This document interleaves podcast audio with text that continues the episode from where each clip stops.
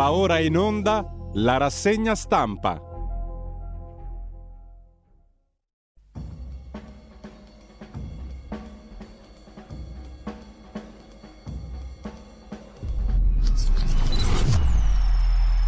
Un cordiale buongiorno a tutte le ascoltatrici e a tutti gli ascoltatori da Giulio Cainarca. Ben trovati all'appuntamento con la rassegna stampa. 22 novembre, sono le 7.32, radiolibertà.net, la pagina Facebook di Radio Libertà per il palinsesto di giornata. Questa settimana ridotto, parziale, dalla settimana prossima più o meno normale. Forse non riusciamo a fare la fascia dalle 12 alle 13, chiudiamo alle 20, però grosso modo siamo lì.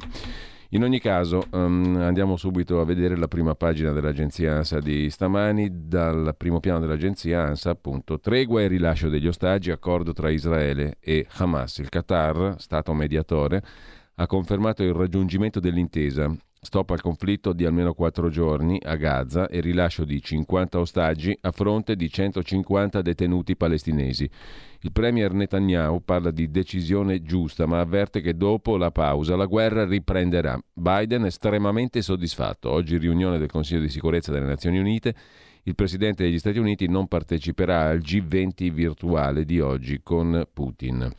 A casa di uno dei primi profughi palestinesi è il momento peggiore dalla Nakba. Scrive l'agenzia ANSA, secondo titolo: Giulia ha lottato 25 minuti, chiesta la consegna di Filippo perché secondo il GIP il giudice per le indagini preliminari può uccidere altre donne. Gentiloni, terzo titolo, sulle questioni europee, decisione sul deficit a giugno, per Roma non c'è l'invito a una manovra correttiva. Parla sulla manovra di finanza pubblica, la finanziaria, anche il vice premier Tajani. Il parere della Commissione europea non riguarda solo l'Italia, si dialogherà per la soluzione. Dalla Lega 3 emendamenti alla manovra, oltre 2.600 dalle opposizioni, poi si tirerà la sintesi col maxi emendamento. In primo piano sull'ANSA anche il caso di Alessandro Amadori, esperto del governo del ministro Valditara, le donne cattive come il diavolo. Non è proprio così, ha scritto altre cose, però fa niente, ormai va bene così. Tutti l'hanno capita così perché volevano fargliela capire così. Le opposizioni chiedono che il ministro Valditara riferisca e il ministro risponde, direi molto giustamente, basta con le polemiche squallide. Scusate il giudizio, ma... quando tu prendi la frase di uno e la modifichi, dobbiamo discutere di quello o dobbiamo discutere della frase originale scritta nel libro di Amadori, che non ha scritto le donne cattive come il diavolo, ha scritto che anche le donne possono essere cattive, una banalità assoluta, uomini e donne possono essere cattivi. Ad ogni modo, se tu lo isoli la frase e tiri fuori solo quello che ti interessa, dobbiamo discutere di quello? Ci obbligano a discutere di questa stupidaggine? Mentre sempre dalla prima pagina dell'agenzia ANSA di stamani, in Medio Oriente, l'ora della speranza, gli sfollati, lo sport, Ancelotti e tutto il resto, e poi ancora le storie italiane, delle mirabili storie italiane evidenziate dall'agenzia ANSA. Stefani, patria dei cuochi a rischio, arriva la borsa di studio. Uno dice, cavoli, che notizia interessante, mi viene proprio voglia di approfondirla. E sempre per la cronaca, figlio accoltella e uccide il padre a Teramo, fermato dai carabinieri, la vittima aveva 83 anni. Per quanto concerne la pagina di politica, il decreto bollette, sì del Senato alla fiducia, il provvedimento è legge, 104 sì, 74 no, si astiene un senatore della SVP. Di che si tratta? Sostanzialmente il contenuto è riservato agli abbonati, noi non siamo abbonati perché non abbiamo soldi e quindi non possiamo leggerlo. Sempre dalla prima pagina dell'agenzia ANSA di stamani, che cosa c'è di interessante ancora? Scorrendo direi niente, quindi andiamo a vedere... la prima pagina dell'ADN Kronos, in cerca di notizie ulteriormente stimolanti per la nostra coscienza civica. Meloni a Berlino da Scholz, focus su migranti e nuova governance dell'Unione Europea. Decide la Germania o decidiamo noi? Israele, Hamas, primi ostaggi liberi domani e poi Giulia Cecchettin, l'ultima cena con Turetta pagata da lei. Proprio un infame a tutto tondo questo omicida terrificante, non ha neanche pagato l'ultima cena. Poi l'omicidio, dalle carte del GIP la ricostruzione minuto per minuto della feroce aggressione alla studentessa 22enne. Il G20, Putin oggi al vertice virtuale, Biden e Xi Jinping non ci sono, il presidente ucraino Zelensky non è stato invitato, pensa un po'. L'Olanda va oggi al voto, corsa tra quattro partiti, la destra di Gert Wilders in ascesa, il Partito della Libertà di Gert Wilders, diversi temi al centro della campagna elettorale, su tutti, come al solito, l'immigrazione, poi la crisi immobiliare e la transizione ecologica. Bersani fa l'attore in un cortometraggio, Bersani inteso come l'ex ministro PCPDS, PD e quel che l'è. È morta Anna Kanakis ad appena 61 anni, fu Miss Italia a soli 15 anni. Migranti, anche il Sudafrica chiude i confini, titola la ADN Kronos, verso lo stop a chi chiede asilo. E poi il podcast sul neo presidente argentino Milei. Amadori, no alla guerra tra i sessi, ma nuovo patto tra i generi, dice l'esperto del ministro Valditara, quello messo nel mirino, appunto, un attimo soltanto perché mi sto incasinando da solo.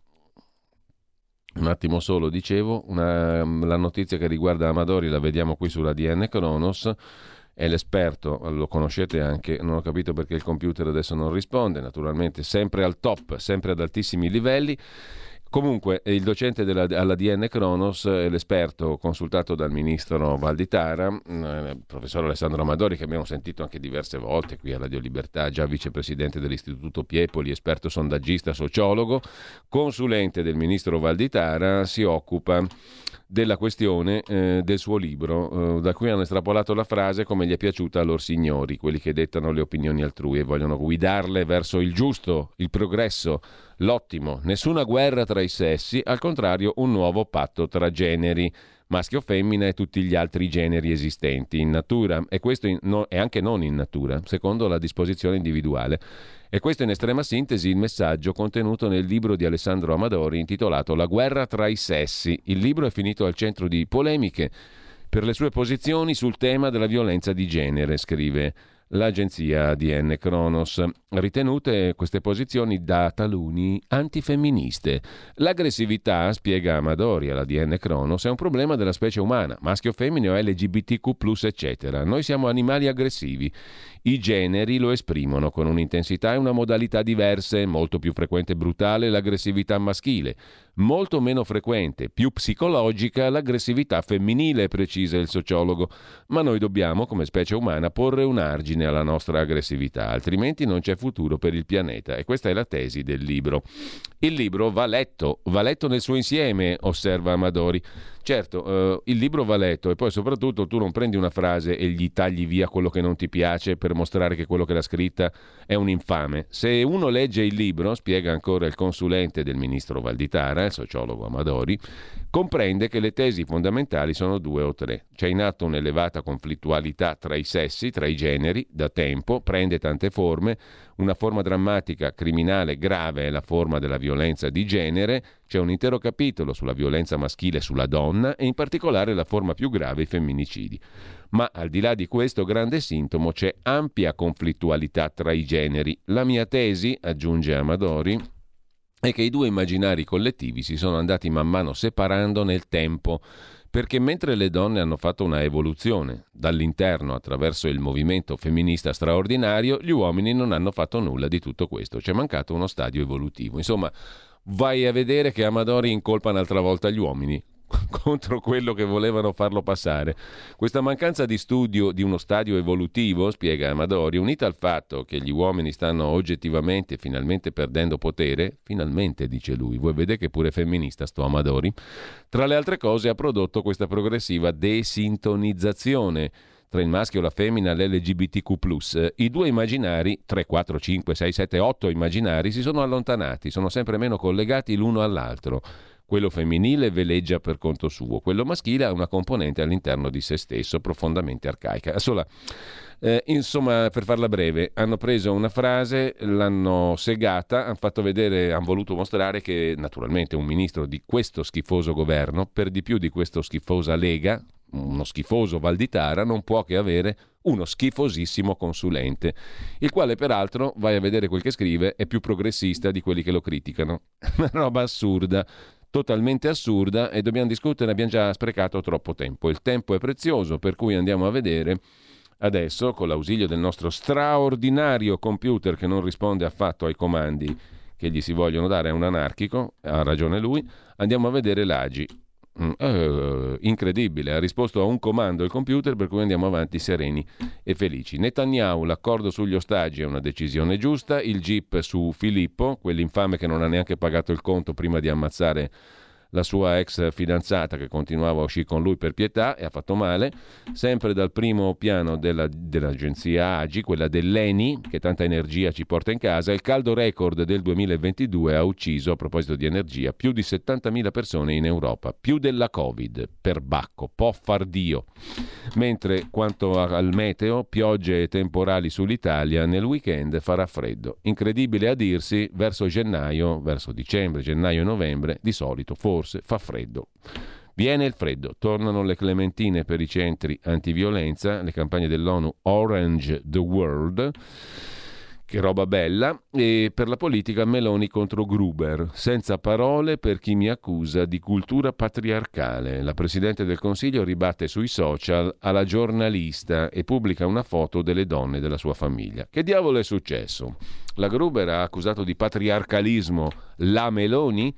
E l'agenzia AGI ce la mette così. Non so come facciano certe persone a trovare il coraggio di strumentalizzare anche le tragedie più orribili pur di attaccare il governo, scrive Giorgia Meloni su Facebook. La nuova bizzarra tesi sostenuta da Lilli Gruber, ma scusate, un governo serio se deve occupare di Lilli Gruber, detto per inciso, ma che me frega a me delle opinioni di Lilli Gruber. In ogni caso, la nuova bizzarra tesi sostenuta da Lilli Gruber nella sua trasmissione di ieri sera, scrive la presidente Meloni, il presidente Giorgia Meloni, è che io sarei espressione di cultura patriarcale, come chiaramente si evince da questa foto che ritrae ben 4 generazioni di cultura patriarcale. Eccole qua tutte le femmine di casa Meloni, la mamma, la zia o la nonna, quel che l'è, e la figlia Ginevra, la piccola. Come chiaramente si evince, sono senza parole. La foto che accompagna il post ritrae infatti Giorgia Meloni con Ginevra, la figlia, in braccio, la madre e la nonna della stessa Giorgia Meloni. È la nonna, non la zia. Ringrazio Giorgia Meloni per l'attacco. Così Lilli Gruber. Ringrazio Giorgia Meloni per l'attacco, che considero una prima dimostrazione della sua volontà di aprire un dialogo costruttivo con la stampa, un esercizio di democrazia alla quale lei è poco abituata. Le porte di 8:30 sono sempre aperte, scrive Lilli Gruber replicando alla Presidente del Consiglio. Bella, lucida, lustra e tirata come non mai la Lilli Gruber.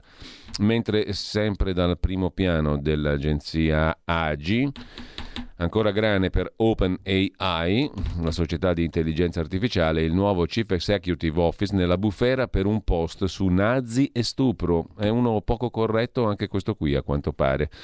Non è per la quale non c'è pace per OpenAI, la compagnia che ha creato l'intelligenza artificiale ChatGPT. All'inizio c'era anche Elon Musk. Dopo aver cacciato uno dei fondatori, Sam Altman, e provato a farlo tornare, il consiglio di amministrazione di OpenAI è finito in un altro caso. Il sostituto di Altman, l'ex chief executive di Twitch, Emmett Shear, è accusato di aver postato in passato messaggi in cui lodava la cultura dello stupro e evocava un immaginario dominio nazista del mondo.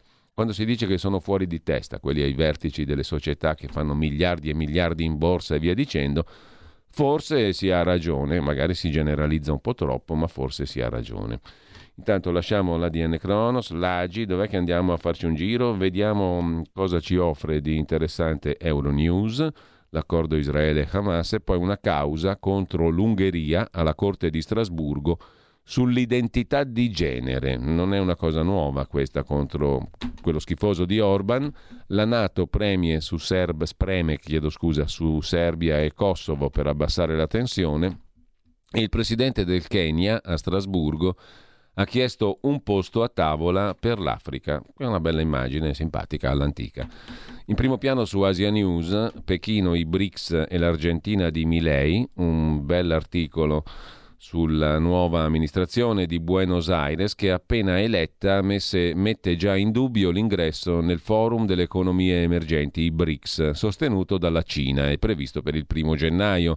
L'Argentina di Milei dice no ai BRICS in salsa cinese. In campagna elettorale Milei aveva marcato la distanza politica dalla Cina. Prudente la reazione cinese, che può gettare sul piatto i rapporti economici tra i due paesi, Cina e Argentina. L'anno scorso il 92% della soia e il 57% del totale della carne argentina hanno preso la via della Cina, scrive Asia News, come sempre molto interessante. È un po' anti-ebraico nel suo fondo, però è molto interessante per quanto concerne tutta la pagina di politica internazionale che abbiamo sotto agli occhi.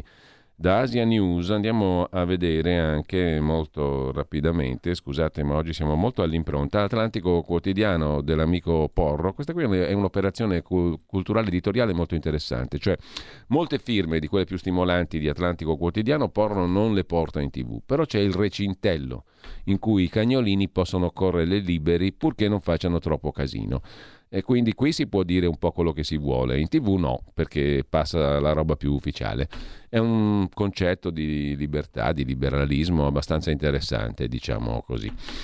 La prima pagina di Atlantico Quotidiano si apre con le quote di CO2, il pezzo è del direttore editoriale Federico Punzi, dal 2024 saranno estese al trasporto marittimo, una stangata da 3,6 miliardi le nuove quote di anidride carbonica. Secondo pezzo di Marco Ugo Barsotti, i guardiani dell'informazione che danno la pagella ai vari siti.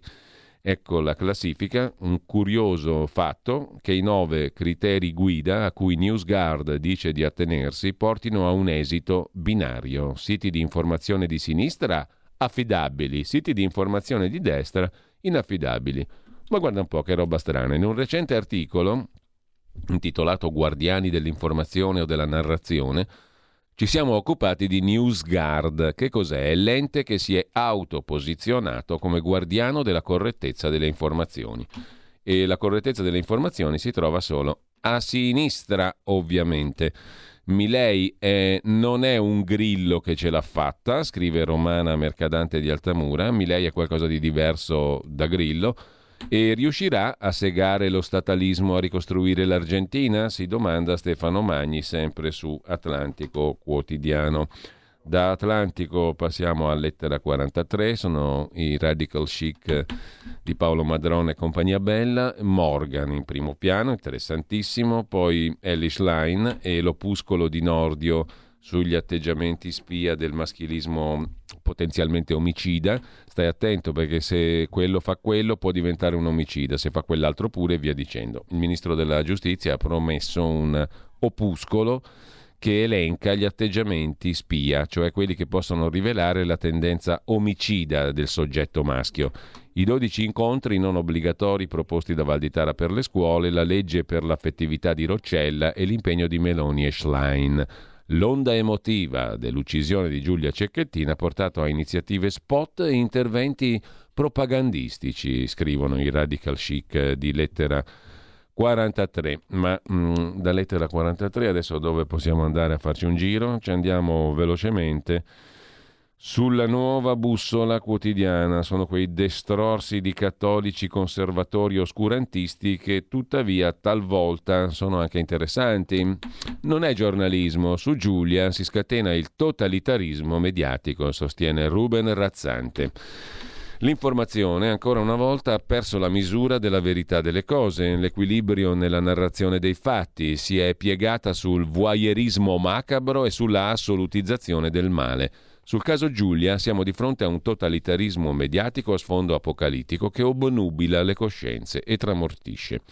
Non so per quale motivo, ma mi è capitato in mano un bellissimo libro, ve lo consiglio, è introvabile credo ormai, io l'ho trovato alla Pubblica Biblioteca di Milano, alla Sormani, è edito da Bollati Boringhieri, fu pubblicato nel ormai lontano 1988, con una postilla straordinariamente bella di un grandissimo scrittore lombardo, padano, Ermanno Cavazzoni. Il libro si intitola Ira fatale, l'autobiografia di un uxoricida, uno che ha ammazzato la moglie, con un supplemento di notizie di Ermanno Cavazzoni. Ma la cosa curiosa è che questa autobiografia la scrive proprio l'omicida, quello che ha ammazzato la moglie, Alberto Olivo. I fatti risalgono all'inizio del secolo Novecento. L'edizione di Bollati Boringhieri è dell'88, non so se sia stata ripubblicata. Io vidi la luce in Udine il giorno 2 giugno 1856. Dopodiché Alberto Olivo fa tutta la sua vita a Milano e ammazza quella che diventerà sua moglie, con una postilla straordinaria di Ermanno Cavazzoni. Ma già straordinaria tutta la storia di questo diario, di questo uxoricida. In 10 giorni Alberto Olivo scrive queste sue note autobiografiche tra il 24 giugno e il 4 luglio del 1904, scrive Cavazzoni nella sua postilla, nella sua nota finale, anzi notizie supplementari al caso Olivo. Queste sue note vengono scritte in pochi giorni, nel 1904. Dopo aver ucciso la moglie nella notte del sabato 16 maggio del 1903, Alberto Olivo ha passato un anno di carcere a Milano. Poi il processo dal 31 maggio all'11 giugno 1904 e la clamorosa assoluzione. Quando scrive, Alberto Olivo è in libertà, ospite della famiglia del Fabero. Viene arrestato una seconda volta a fine luglio, dopo che la Corte di Cassazione ha annullato la sentenza di assoluzione. Altri 4 mesi di soggiorno nelle carceri di Bergamo, nuovo processo in Corte d'Assise, il 7 dicembre del 1904, di nuovo la definitiva assoluzione. Questo caso, scrive Ermanno Cavazzoni, a suo tempo ha suscitato interesse e animate polemiche, sia per l'incredibile vicenda giudiziaria, sia per la personalità indefinibile di Olivo, che nella sua autobiografia fa profusione di citazioni letterarie, scrive di sé come se scrivesse di un soggetto estraneo. Una cosa incredibile questo libro. In ogni caso, il caso, ricorda Cavazzoni, suscitò interesse e animate polemiche, sia per l'incredibile vicenda giudiziaria, sia per la personalità indefinibile di Alberto Olivo, il quale è un caso psichiatrico, è lucido, è un deliberato assassino. Insomma, le sedute del processo erano affollate rappresentazioni teatrali. Quando parliamo di sedute del processo mediatico c'era anche allora. Olivo sembrava recitare con bravura e successo la sua parte, fino alla dimostrazione dal vivo, alla seconda udienza, di un autentico, spettacolare deliquio epilettico. I giornali diedero moltissimo spazio alla cronaca quotidiana del dibattimento giudiziario. Parlano di un folto pubblico femminile, di eleganti toilette, di viva partecipazione emozionale con lacrime, risa e applausi. E quando interviene niente meno che Cesare Lombroso con la sua scienza criminologica, il caso diventa una pittoresca occasione di scontro fra la vecchia scuola psichiatrica e la nuova psichiatria positivista, tanto che Lombroso, insieme al giurista Bianchi, pensano di raccogliere in libro i loro studi e le loro opinioni sulla questione. Il caso di Alberto Olivo, edito a Milano nel 1905, scritto appunto da Cesare Lombroso e dal giurista Bianchi. In appendice pubblicano l'autobiografia per corredare del documento autentico le loro diagnosi. Oggi tutta l'intricata discussione, scrive Cavazzoni, si è allontanata e rimasta laggiù, chiusa nella sua epoca, fa da fondale, da contorno a questo racconto dello stesso uxoricida, che mantiene invece una leggibilità appassionante, da vero romanzo, come qualcosa a lungo pensato e ben congegnato per essere letto. È un romanzo matrimoniale, e gravita attorno al terzo capitolo, il cuore del libro, i 7 anni d'inferno tra lo sposalizio e la notte dell'omicidio. Bisogna aver avuto pazienza nei 2 primi capitoli, osserva Cavazzoni, bisogna averli letti come meticolose premonizioni, finché attacca la terribile storia di lui, marito, alle prese con la relativa e legittima moglie.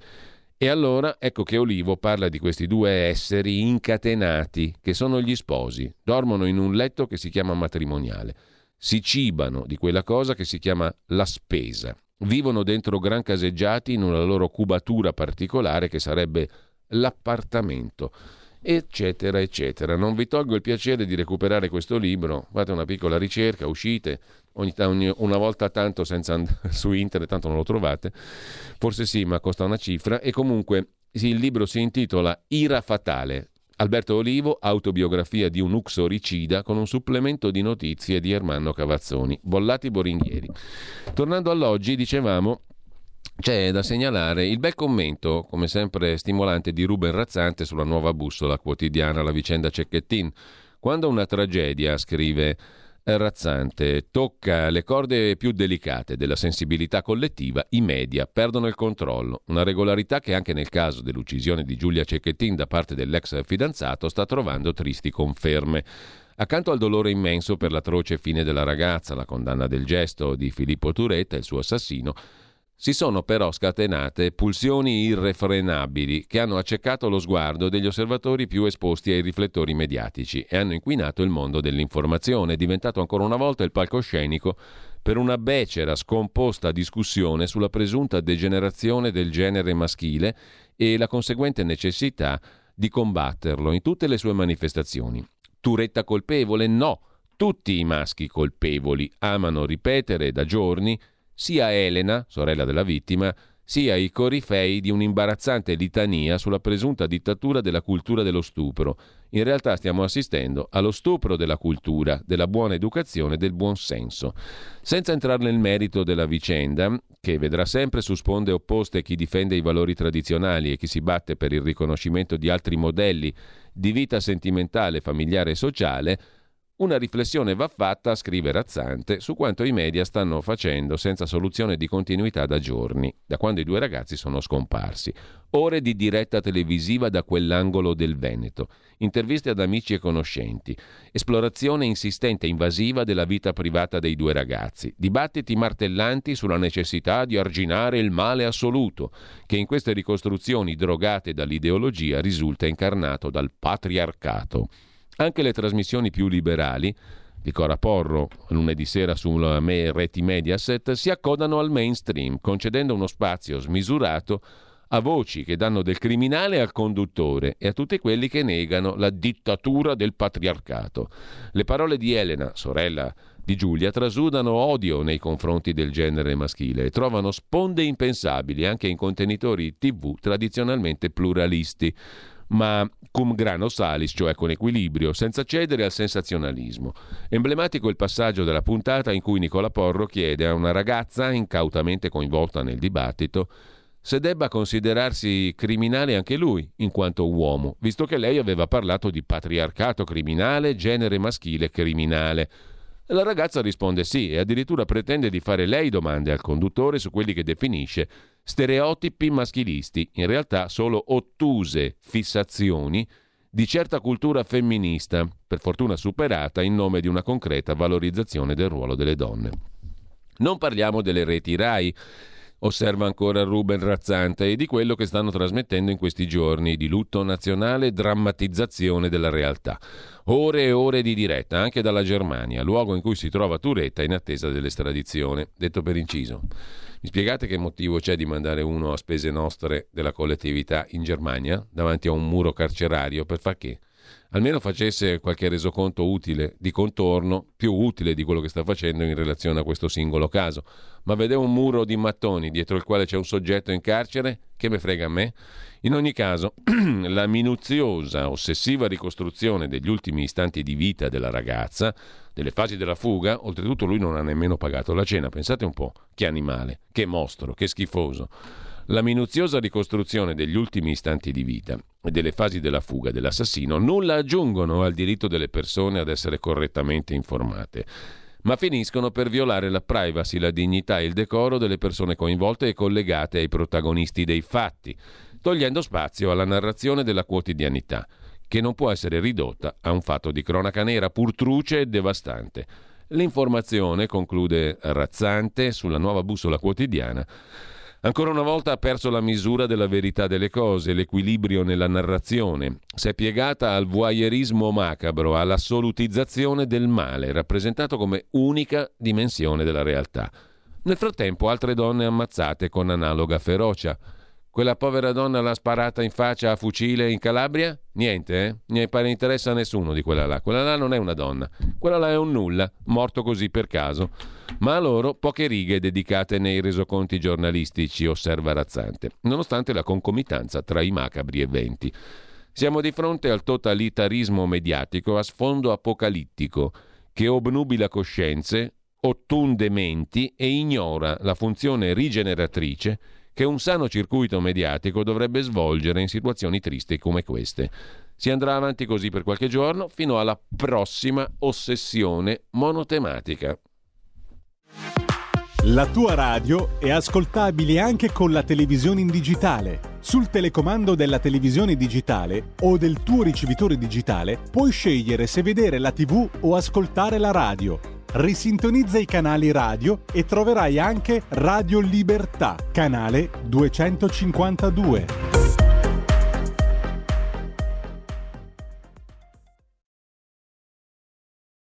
Torniamo, avendo aperto il sito dell'inchiesta.it, Francesco Cundari, in pezzo d'apertura: non ci salveranno dal male né le leggi anti-rave né l'educazione alla gentilezza. Che bella scoperta, Guia Soncini, la fine degli intellettuali e l'ascesa dei cercatori di consenso, l'omicidio di Giulia Cecchettin, le parole della sorella, il posizionamento sui social e un dibattito pubblico dove tutti hanno torto, sostiene l'avvelenata, questo è il titolo della rubrica di Guia Soncini. Sono le 20.55, lunedì, sul mio telefono il messaggio che mai avrei pensato di leggere. Sono le 13.35 di martedì, recupero 8:30, mi tocca dar ragione alla mia amica del messaggio impensabile. La mia amica diceva: oddio, Travaglio dice cose sensate. Il mio messaggio dice: avevi ragione su Travaglio. È solo stanchezza? Siamo sfiancate da questi giorni di entomologia delle reazioni maschili? Forse. E tuttavia sono piuttosto incosciente e troppo vecchia per essere suggestionabile dai "siete tutte in pericolo, vogliono ucciderci tutte" delle ragazze che fatturano su Instagram, alimentando la paura delle altre ragazze. Non ho mai avuto paura di tornare a casa da sola, girare per strada di notte, neanche a Bologna, dove tra buche e mancanze di luci si rischia almeno le caviglie. Non ho mai incoscientemente pensato che il mio essere esasperante potesse indurre il mio accompagnatore a farmi del male. Da alcuni giorni la cosa più vicina alla paura che conosco è quella che mi accompagna nell'aprire i giornali, i social, i luoghi in cui gli uomini ci spiegano che si sentono responsabili o non si sentono responsabili. Non è paura, lo so, è sfinimento d'un mondo in cui tutto viene definito narcisismo maschile, tranne ciò che lo è. C'è una ruota di pavone più evidente di quella del maschio che dice che lui non ha mai paura, noi altre sempre, che anche se non si parla di lui decide che al centro del discorso c'è lui, quelli che è colpa mia, anche mia, e quelli che mia proprio no, si percepiscono categorie contrapposte, ma sono identici esponenti dell'egocentrismo di massa. Scrive, direi molto giustamente, Guia Soncini. Speculari, il noto picchiatore di fidanzate posta il suo bravo "scusaci Giulia". L'amico mi tiene un'ora al telefono spiegandomi indignato come si permettono di scusarsi a suo nome. Lui mica ha fatto del male a nessuna. L'altra sera, stremata, ho chiesto a uno di questi derelitti perché si sentisse chiamato in causa. Quando mi ha sottoposto al suo monologo di maschio che rifiuta di sentirsi in colpa, avevo appena finito di rimirare un tweet incredibile. Il tweet era il fermo immagine della sorella di Giulia Cecchettin che parlava coi giornalisti. La tizia che l'aveva postato diceva che lei, fosse morta sua sorella in modo atroce, non avrebbe avuto la forza di mettersi l'eyeliner con cui era truccata la sorella della defunta. La tizia aveva chiuso i commenti. C'erano 900 e spicci persone che, pur di dire la loro, l'avevano ritwittata, chiosando coi loro aneddoti di lutto. Io, quando è morta mia madre, sono andata dal parrucchiere, eppure soffrivo tantissimo. E altri autobiografismi. Ma non sarà che siamo rincoglioniti tutti quanti, veramente, molto semplicemente parlando? Con ciò lasciamo anche la Guia Soncini sulla inchiesta.it. Cosa ci rimane da vedere? Molto, ma molto rapidamente, tempi.it. Qui vi raccomando il pezzo di Caterina Gioielli, anche lei donna sempre stimolante, giornalista sempre stimolante, persona sempre stimolante, scrittrice sempre stimolante, contributrice sempre stimolante del sito sempre stimolante di tempi.it. Va bene? Quante narcisistiche chiacchiere da bar sul terribile omicidio di Giulia. Una ragazza è stata uccisa, ma giornalisti, scrittori, influencer vedono solo se stessi, come scriveva Soncini, ed è giusto così, è proprio così. Quando uno si mette sui social, dice la sua su tutto l'universo mondo, che cavolo sta facendo se non mettere in vetrina se stesso? Punto. È tutto lì il discorso. Una ragazza è stata uccisa, ma tutti vedono solo se stessi. da incolpare con tweet editoriali e selfie. Una misura meschina, incurante del fatto che una responsabilità più grande c'è, ma non è quella di essere uomini. L'università dove nacque il 68 è diventato l'epicentro dell'antisemitismo in Francia, ci racconta Mauro Zanon. Nel campus simbolo della rivoluzione studentesca a Nanterre, studenti e professori ebrei vengono minacciati, hanno paura di essere riconosciuti. Le colpe della sinistra radicale. Maurizio Tortorella, sempre su tempi.it, addio alla riforma della giustizia. Se si deve attendere che passi il premierato, si dilateranno all'infinito i tempi per introdurre la separazione delle carriere e frenare lo strapotere delle correnti. Vediamo pure, per concludere, poi andiamo alle prime pagine dei quotidiani di oggi, il Sussidiario, il sussidiario.net, che apre con l'intervista all'economista Domenico Lombardi sulla manovra di finanza pubblica, il messaggio nascosto dietro il cartellino giallo all'Italia. Qual è il messaggio? Ieri è arrivato il giudizio della Commissione europea sulle leggi di bilancio dei Paesi membri. Per l'Italia è arrivata una specie di cartellino giallo. Il documento di bilancio presentato dall'Italia non è pienamente in linea con l'Europa, ma l'Italia non è pecora nera. Identico giudizio è stato riservato ad Austria, Germania, Lussemburgo, Lettonia, Malta, Olanda, Portogallo, Slovacchia, e va peggio per il Belgio, la Finlandia, la Francia e la Croazia, che rischiano di non essere in linea con le raccomandazioni. Per il commissario agli affari economici Gentiloni, quella di Bruxelles non è una bocciatura dell'Italia, ma la primavera prossima la Commissione potrebbe aprire la procedura di deficit eccessivo. E sussidiario.net chiede il commento all'economista Domenico Lombardi. Non è una bocciatura, è un cartellino giallo, si richiama il governo a più prudenza in bilancio. La Commissione riconosce il progresso su una serie di fronti, dalla dismissione del superbonus al sostegno del caro energia alla riforma fiscale, ma chiede maggiori sforzi. Non è un problema di bocciatura.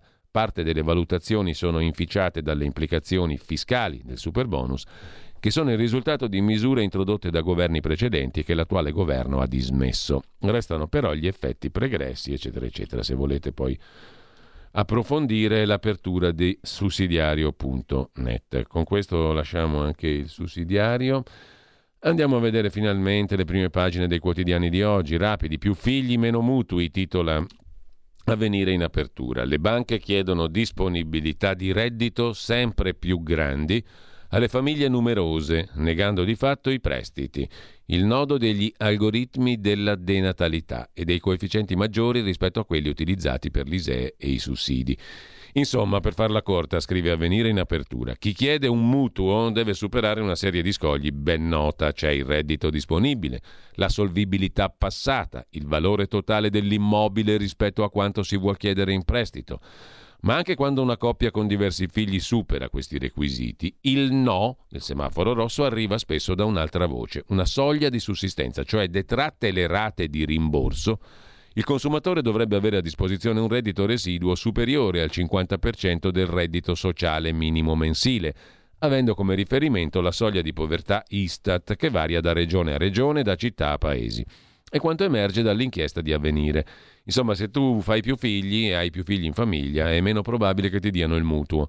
È un ostacolo in più per chi pensa a un futuro con più figli.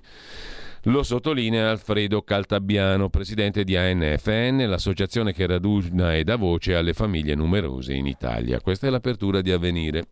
Avvenire mette in primo piano anche la manovra promossa dalla Commissione europea con riserva. Il governo si ricrede, il Parlamento si occuperà del patto fra Italia e Albania. Il ministro degli esteri Tajani ha difeso l'intesa, ha detto che non è come quella fra Regno Unito e Ruanda. E il governo presenterà una legge di ratifica alle Camere. Per le opposizioni è una giravolta rispetto alle dichiarazioni precedenti.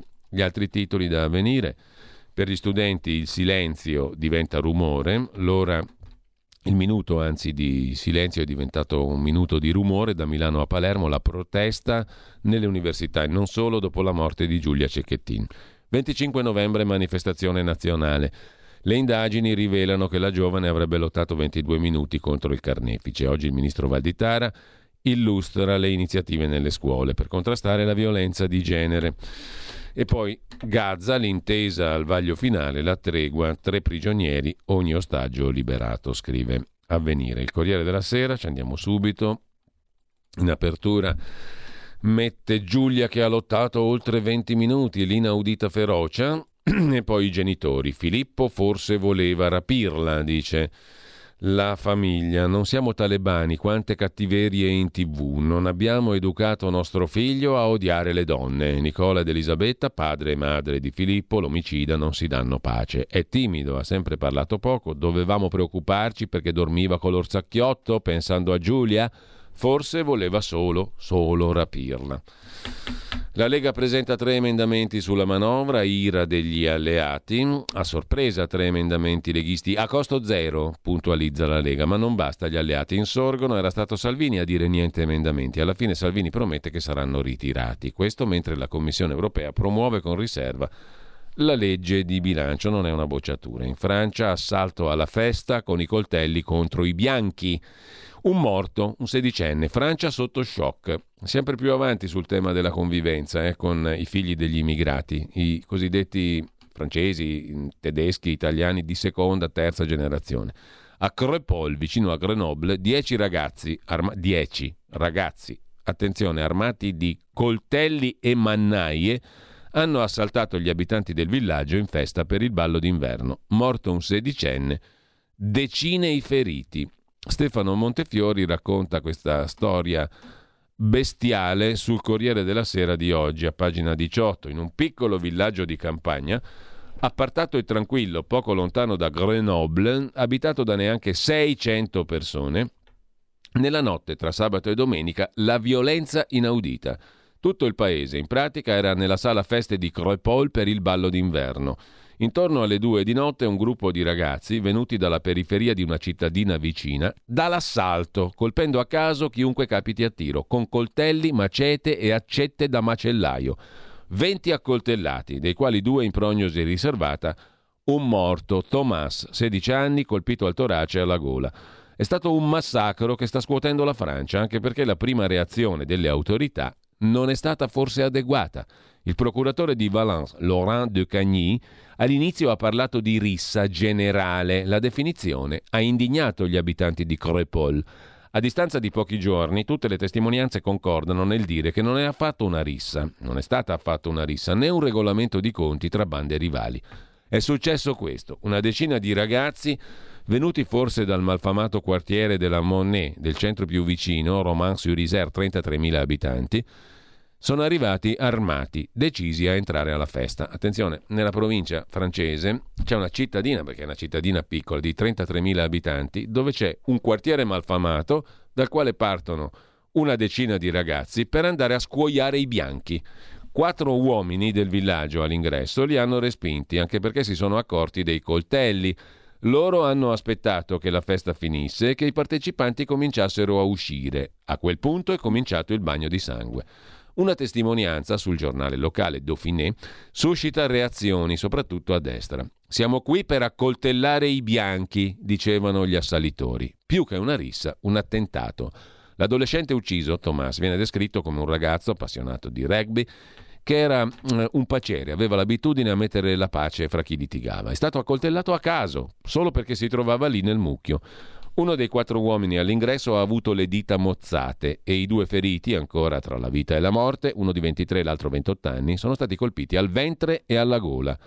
Una marcia bianca alla memoria di Thomas si terrà oggi alle 13.30 a Romans-sur-Isère, dove l'adolescente andava a scuola. I genitori chiedono che l'evento sia apolitico, ma i fatti di Crépol sono al centro del dibattito. Ormai, ha detto Marion Marchal del partito Reconquête, il razzismo anti-bianchi arriva anche nelle nostre campagne. A Crépol i barbari volevano accoltellare i bianchi. Siamo alla caccia ai Gaulois, termine che vuol dire i francesi di origine, da quelli differenti da quelli di immigrati. Il ministro dell'Interno, Darmanin, parla di fallimento generale della nostra società. Ieri all'Assemblea nazionale, durante un dibattito molto acceso in Parlamento, il ministro ha potuto annunciare i primi arresti. 9 giovani pregiudicati, catturati in un piccolo albergo di Tolosa mentre si apprestavano a fuggire in Spagna. Così racconta il Corriere della Sera con richiamo in prima pagina. E sempre dalla prima pagina, quello che gli uomini non si chiedono mai, i ruoli, le responsabilità, ci racconta Marco Imarisio tornando alle vicende relative al post omicidio di Giulia Cecchettin.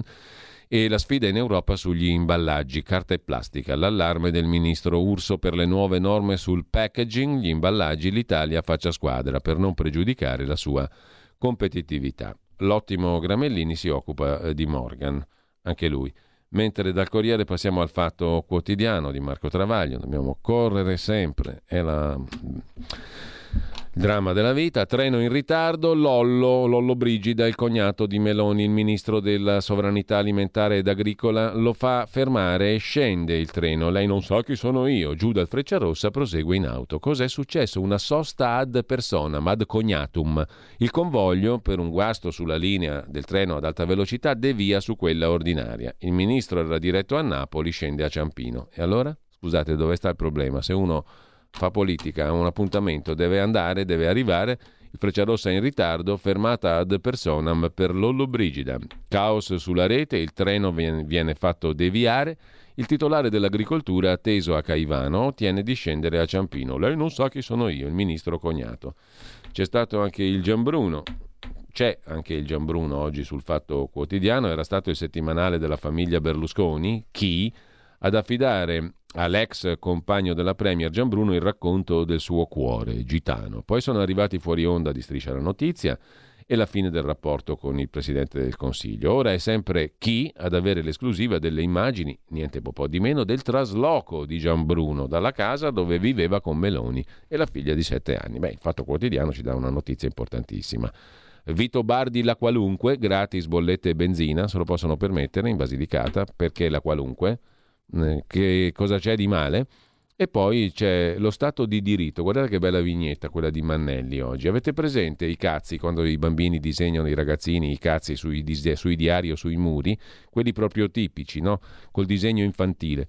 Questo è lo Stato di diritto, ha cancellato la D, è rimasto lo Stato diritto. Fa ridere? Guarda, una risata dopo l'altra, che non smetto più di ridere.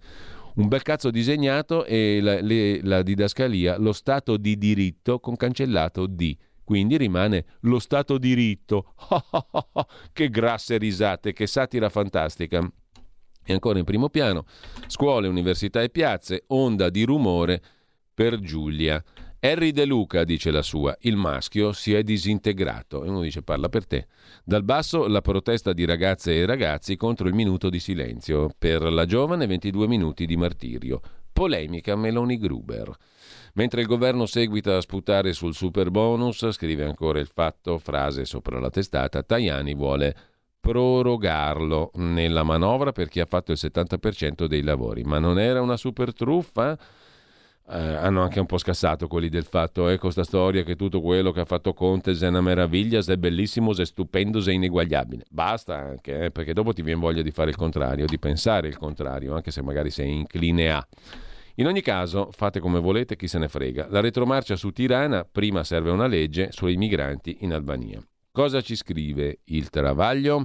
Codice rissa, il pezzo di commento, il bello e il brutto dell'educazione all'affettività invocata come arma letale bipartisan contro i femminicidi è che gli educatori e gli educandi non saranno tutti uguali, saranno cittadini in carne e ossa, idee, giudizi e pregiudizi, e non sempre carne e ossa, idee, giudizi e pregiudizi degli educatori coincideranno con quelli degli educandi, né tantomeno con quelli dei loro genitori, parenti, amici, modelli di riferimento. Quando i politici di sinistra o dei 5 Stelle propongono lezioni scolastiche di affettività, le pensano molto diverse, se non opposte, da quelle immaginate da meloniani, leghisti, forzisti.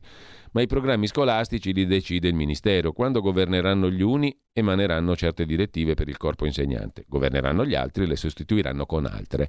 Avremo il bipolarismo dell'affettività. Scusate, ma alla fine il mestiere dell'insegnante non è fatto da singole persone, al di là di quello che viene impartito come generali guide linee generali dal Ministero. A me pare che siamo veramente tutti rincoglioniti, ma forte, ma fortissimo. Dal Fatto al Giornale. Il Giornale apre con se questo è patriarcato. La sinistra è ossessionata. E la foto è quella di Meloni con tutte le donne di famiglia. Lilli Gruber attacca Meloni ma sbaglia mira. La Premier risponde con una foto che dice tutto e oggi va in aula la legge antifemminicidio. Scusate, ma la foto cosa testimonia? Cioè, allora se voi vedevate le foto dei due là prima che lui ammazzasse lei, erano foto di in mezzo al prato, divertenti, ridenti, di una coppia bellissima. Quindi cosa cazzo testimoniano le foto? Perché uno deve rispondere alla Gruber mettendo la foto della nonna, della bambina e di tutto quanto? Che testimonianza è? Quando eravamo felici, poi scoppia la tragedia e siamo nella tragedia, no? Non è una roba normale, avvenuta da che l'uomo ha messo piede sulla terra, o qualcuno ce l'ha mandato? Prima pagina del giornale, la manovra promossa anche da Bruxelles, ostaggi c'è l'accordo, il pezzo di Edward Luttwak, i pericoli diplomatici della guerra cauta di Israele. Liliana Segre in prima pagina sul giornale, nuovo libro con Monsignor Delpini, l'arcivescovo di Milano, i genitori, il dovere della severità, questo è l'antidoto all'odio, c'è una consapevolezza che non mi abbandona mai, scrive Segre, la senatrice a vita, l'esistenza dell'odio nel mondo. A questo proposito vorrei leggervi due righe di una poesia che ho in parte trascritto e si intitola L'odio. Inizia così il pezzo in prima pagina oggi sul giornale di Liliana Segre, il nuovo libro con Monsignor Delpini. A pagina 11 potete avere il tutto, il quadro di riferimento. Per gentile concessione delle edizioni San Paolo, un capitolo del libro La memoria che educa al bene, scritto a quattro mani dall'arcivescovo di Milano Delpini e dalla senatrice Liliana Segre. E sempre dal giornale, dicevamo, in prima pagina, se le violenze sono islamiche non indignano, il brutto vizio di legiferare in emergenza, l'onda emotiva, nel pezzo di Augusto Minzolini. E poi Elodie, dovrebbe essere una cantante, nel commento di Luigi Mascheroni, la sua rubrica Giù la maschera, che non ho capito chi sia questa qui per bene, insomma affari suoi. E poi il rapporto dell'ANAS sulle pessime abitudini degli italiani alla guida, il 10% gira video mentre guida. Con questo lasciamo il giornale, come un solo uomo andiamo a vedere anche il Mattino di Napoli, il quotidiano napoletano apre su Gaza, ma anche sulla scuola che in campo ha un ruolo decisivo contro le violenze, femminicidi e tutto il resto. Caivano, un parco per il futuro, c'era anche il succitato, lei non sa chi sono io, il ministro Lollobrigida, che fa fermare i treni per andare a Caivano all'inaugurazione del parco urbano. Accanto al centro sportivo Delfinia, luogo delle orrende violenze sulle due cuginette, ma quelle ce le siamo già dimenticate, quelle hanno fatto rumore per un paio di giorni, nasce un nuovo parco urbano destinato soprattutto ai giovani. Ieri l'inaugurazione a Caivano. Il ministro Nordio, pure lui a Napoli, età punibile, no all'abbassamento, dice il ministro della giustizia, di Grazia e Giustizia, anzi per essere precisi, Carlo Nordio. Toghe, ok a carriere divise, ma soltanto dopo il premierato, cioè campa il cavallo che l'erba manco cresce, ha detto il ministro della giustizia Carlo Nordio, rilanciando da Napoli i temi della riforma. Dopo il premierato si vedrà. Le priorità, modifiche all'abuso d'ufficio, intercettazioni, bla bla bla bla bla bla bla bla bla bla bla. Dal Mattino al Tempo di Roma, il Tempo mette in apertura il titolo Giù le mani da Giulia. La sinistra utilizza l'assassinio della giovane contro premier e governo. Buongiorno e i giovani violenti in aumento causa cellulari, dice Giulia, credo, Buongiorno, sulla crescente aggressività dei giovani. Colpa dei cellulari, dice la Presidente della Commissione Giustizia e celeberrima avvocata, Presidente della Commissione e senatrice leghista. E anche i testi dei trapper sulle donne oggetto finiscono sotto accusa. Mentre aggressione a Erba, in quel di Como, ferita con l'acido dall'ex, essendo egli però marocchino c'è meno, diciamo così, focus su questa vicenda, lo aveva denunciato 3 volte, scrive Il Tempo in prima pagina. Ferita al volto con l'acido dall'ex che aveva denunciato 3 volte. Marocchino, 25enne, fermato ieri a Erba per aver aggredito l'ex di 23 anni. Era stato denunciato 3 volte dalla donna nell'ultimo anno. Arrestato, finendo in carcere ad agosto. Ieri è tornato alla carica, lanciandole dell'acido addosso in via Pontida, a Erba, Como. La giovane è stata ricoverata in codice giallo all'ospedale Sant'Anna di Como per bruciature al volto. Sul posto un uomo di 47 anni, anche lui ferito, che sarebbe intervenuto in difesa della donna. Ma questa roba qui fa meno prima pagina, fa meno casino, diciamo, della vicenda Cecchettin. Scoprite voi il perché.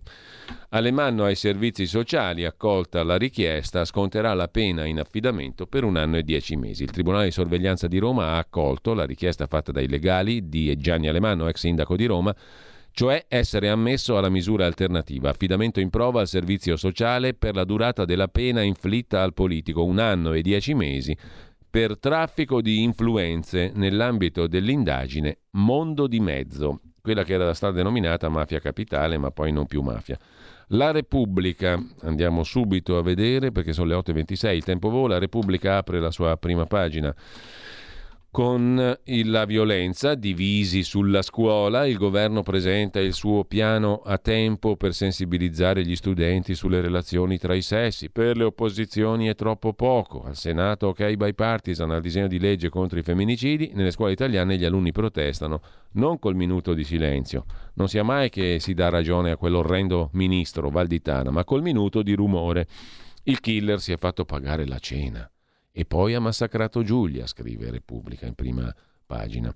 L'Argentina prigioniera dell'enigma, Milei, e poi ancora chi comanda in un mondo alla carte, l'economista Timothy Garton. Esce sul fatto che non ci sono più quelle belle potenze di una volta, il blocco di qui, il blocco di là. Lasciamo la prima pagina di Repubblica, il corpo al centro della politica, Meloni e l'eredità del patriarcato, l'Unione europea ok con riserva alla manovra, la generazione della maturità Covid che arranca in università, non sono più capaci di fare niente, e Morgan. Fedez mi ha aggredito davanti a mia figlia, dice il Morgan. Il Castoldi, un brianzolo atipico. I brianzoli non sono così, censura, bip bip. Da Repubblica passiamo alla Stampa. La Stampa mette in apertura gli ostaggi, l'intesa con Hamas, di spalla l'Europa che promuove con riserva la manovra, Giulia, 22 minuti che potevano salvarla. Il vaccino contro il Covid fa bene anche al nostro cuore, sentenzia Eugenia Tognotti. C'è una dimostrazione dopo l'altra. Anna Kanakis è morta a soli 61 anni. E poi subito lo ius scholae, dice il sindaco di Torino, il pidilo russo. A Torino nella scuola primaria 1 su 4 è senza cittadinanza. Serve coraggio, uscire dagli steccati e aprire una grande discussione. Bisogna essere pragmatici, i dati sono eloquenti, dice il sindaco di Torino Lorusso che si rivolge a Giorgia Meloni. Diamo subito la cittadinanza ai figli di immigrati che vanno a scuola. La ricreazione adesso è finita, commenta Pietro Garibaldi sulle questioni del bilancio e dell'Europa. Il buongiorno di Mattia Feltri, eccezionale veramente il titolo di oggi. Sono di quelli persuasi che in realtà Berlusconi non avesse molto da spartire con Trump. Il primo nel 2011 andò al Quirinale e si dimise, lasciò il posto a Mario Monti. Il secondo non accettò il voto, guidò i fan con elmo cornuto all'assalto di Capitol Hill. Il caimano abitava al di là dell'Atlantico, ma certo mi è venuto in mente il dottor Umberto Scapagnini che leggeva le analisi del sangue di Berlusconi come fondi di caffè per predirne l'immortalità, quando in un articolo della magnifica Giulia Belardelli ho trovato lo stupore estatico del medico davanti agli esami clinici di Trump. Eccezionali, ha detto il medico di Trump. Più dello stato di salute e dello stato processuale, 91 capi d'accusa, il nostro Silvio era un dilettante, mi colpisce lo stato dei sondaggi, 48% degli americani progetta di votare Trump, contro il 41% più attratto da Biden. Il distacco è considerevole, altrettanto la possibilità di rivedere Trump alla Casa Bianca. La sua campagna elettorale procede sul timbro di promesse simili. Quando sarò presidente di nuovo non avrò scelta se non imprigionare i miei oppositori. L'altra volta i nemici erano tutti esterni, ora tutti interni, e il 38% degli elettori americani è favorevole a un presidente che per mettere le cose a posto infranga qualche regola. La percentuale sale al 48% fra gli elettori repubblicani. Insomma, conclude Mattia Feltri, anche la democrazia americana sente il bisogno di uno che prenda tutti per la collottola perché non ne può più di se stessa. Non ricordo chi disse che la troppa civiltà fa straripare la barbarie, osserva in prima pagina sulla Stampa Mattia Feltri. Velocemente la verità, andiamo proprio a guisa di tornado perché poi dobbiamo fare la pausa. Ma che patriarcato, pensate alle bollette, scrive la verità. Poi la Gruber che scopre le carte, la sinistra usa un omicidio per screditare Giorgia Meloni, le manovre, Roma e Berlino rimandate, Parigi bocciata e dagli ai bianchi. La verità insieme al Corriere mette in prima pagina il massacro etnico in Francia, in un paesino di campagna, baby gang all'assalto con coltelli e accette. Dopo un ballo, un morto, molti feriti, 3 gravi. Ehi tu, non trovi più il segnale di Radio Libertà sulla tua radio DAB? Non disperarti, risintonizza! Sì, ma come? È facile, tasto menu, poi scegli il tasto corrispondente alla ricerca automatica dei canali, attendi qualche minuto e tutte le stazioni DAB della tua zona saranno disponibili.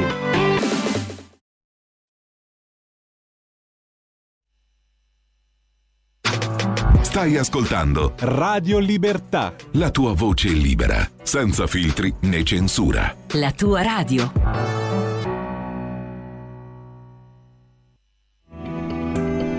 Il Meteo.it presenta le previsioni del giorno. Il vortice ciclonico giunto ieri provocherà ancora delle precipitazioni sul medio Adriatico e al sud. In mattinata prevalenza di sole al nord, mentre al centro-sud avremo molte nubi e diversi rovesci, seppur a carattere irregolare. Nel pomeriggio ancora fenomeni a carico del medio versante Adriatico e del basso Tirreno, altrove andrà meglio, specie sulle regioni centrali tirreniche e al nord. Maltempo in intensificazione dalla sera sulle regioni ioniche e in Sicilia. Per ora è tutto da ilmeteo.it, dove il fa la differenza anche nella nostra app. Un saluto da Lorenzo Tedici. Avete ascoltato le previsioni del giorno.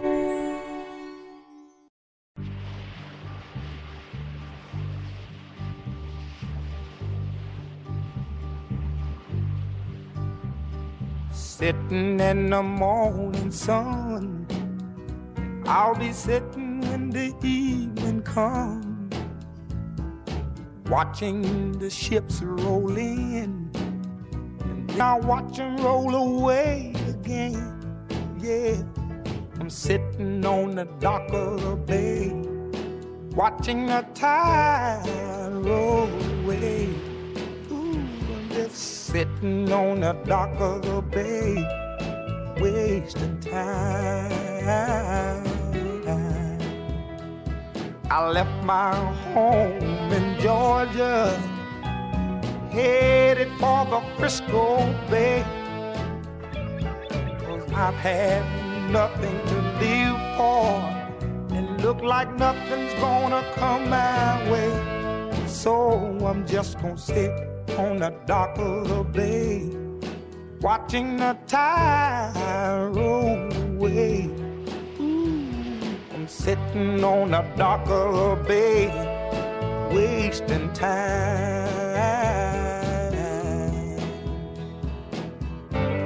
Look like nothing's gonna change, everything still remains the same. I can't do what 10 people tell me to do, so I guess I'll remain the same. Listen.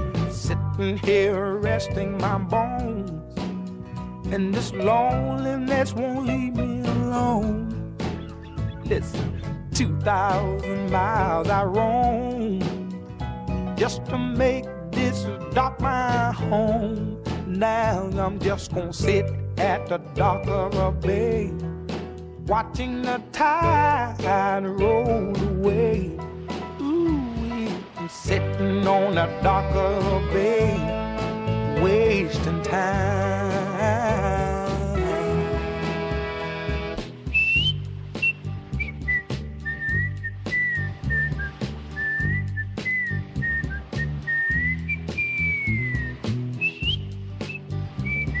Rieccoci qua, apriamo una finestra, seduto sulla riva del fiume, non proprio sul Dock of the Bay, ma più o meno lì. C'è anche Gianluca Savoini che aspetterà di vedere passare il cadavere di qualcuno, presumo.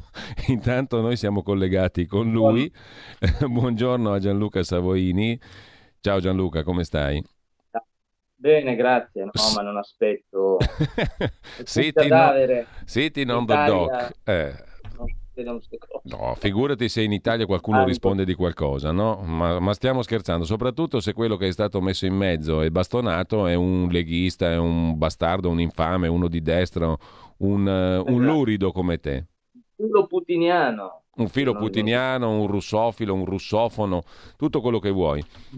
peggio, il mostro perfetto, come ha scritto qualcuno. Un ladro che voleva rubare miliardi di euro di roba e si è trovato invece a scrivere un libro nel quale riepiloga tutta questa vicenda, sperando di fare un pochino di verità. Questo, senti, quanti rubli hai messo via, Gianluca, in tutti questi anni? Tantissimo, guarda, talmente tanti che vedi dove sono, bello tranquillo, non sono né alle Bahamas né in qualche paradiso fiscale né in zone amene, ma allora, tutto continua normalmente come sempre continuato nella mia esistenza. Stai lavorando, stai facendo il tuo mestiere e non ti stai godendo niente delle cose che hai rubato, che hai grassato, che hai tangentato. Io ho avuto solamente spese, ecco, spese giuste di legali. Senti, di avvocati. Quanto è durata tutta questa storia, giusto per far capire a chi ci ascolta, anche dal punto di vista giudiziario? È durata più di 3 anni, e in totale, diciamo, dai fatti sono passati 5 anni, a ottobre sono passati 5 anni, allora, dai fatti. Tu hai scritto un libro, il libro si intitola Da Pontida al Metropol, l'abbiamo tra l'altro citato anche l'altro giorno in rassegna stampa perché ne è uscito un articolo anticipatore sul Giornale di Matteo Carnieletto, no? Ringrazio il Giornale, però un po' troppo anticipatore perché il libro non è ancora nemmeno nelle librerie, c'è la settimana prossima. No, ecco, appunto, esce settimana prossima, si intitola Da Pontida al Metropol per Science Publish, se non sbaglio, l'editore, no? Sì, esatto, un editore di Milano, e il sottotitolo è una cosa che secondo me è più importante del titolo, se vogliamo, perché il titolo sembra quasi che si parli esclusivamente, potrebbe far pensare che si parli esclusivamente della vicenda mia, quella ultima. In realtà il sottotitolo è La lunga guerra dei poteri forti contro la Lega. Ma questo può valere... Poteri forti internazionali, tra l'altro. Internazionali. Questo può valere però per tanti partiti alternativi al mainstream, alternativi all'establishment, se vogliamo usare questo termine anglofono. Cioè... Contrari a quello c'è quando i partiti, chiamiamoli sovranisti, chiamiamoli identitari, chiamiamoli nazionalisti in alcuni casi, non è il caso della Lega ovviamente, che però sono contro quello che è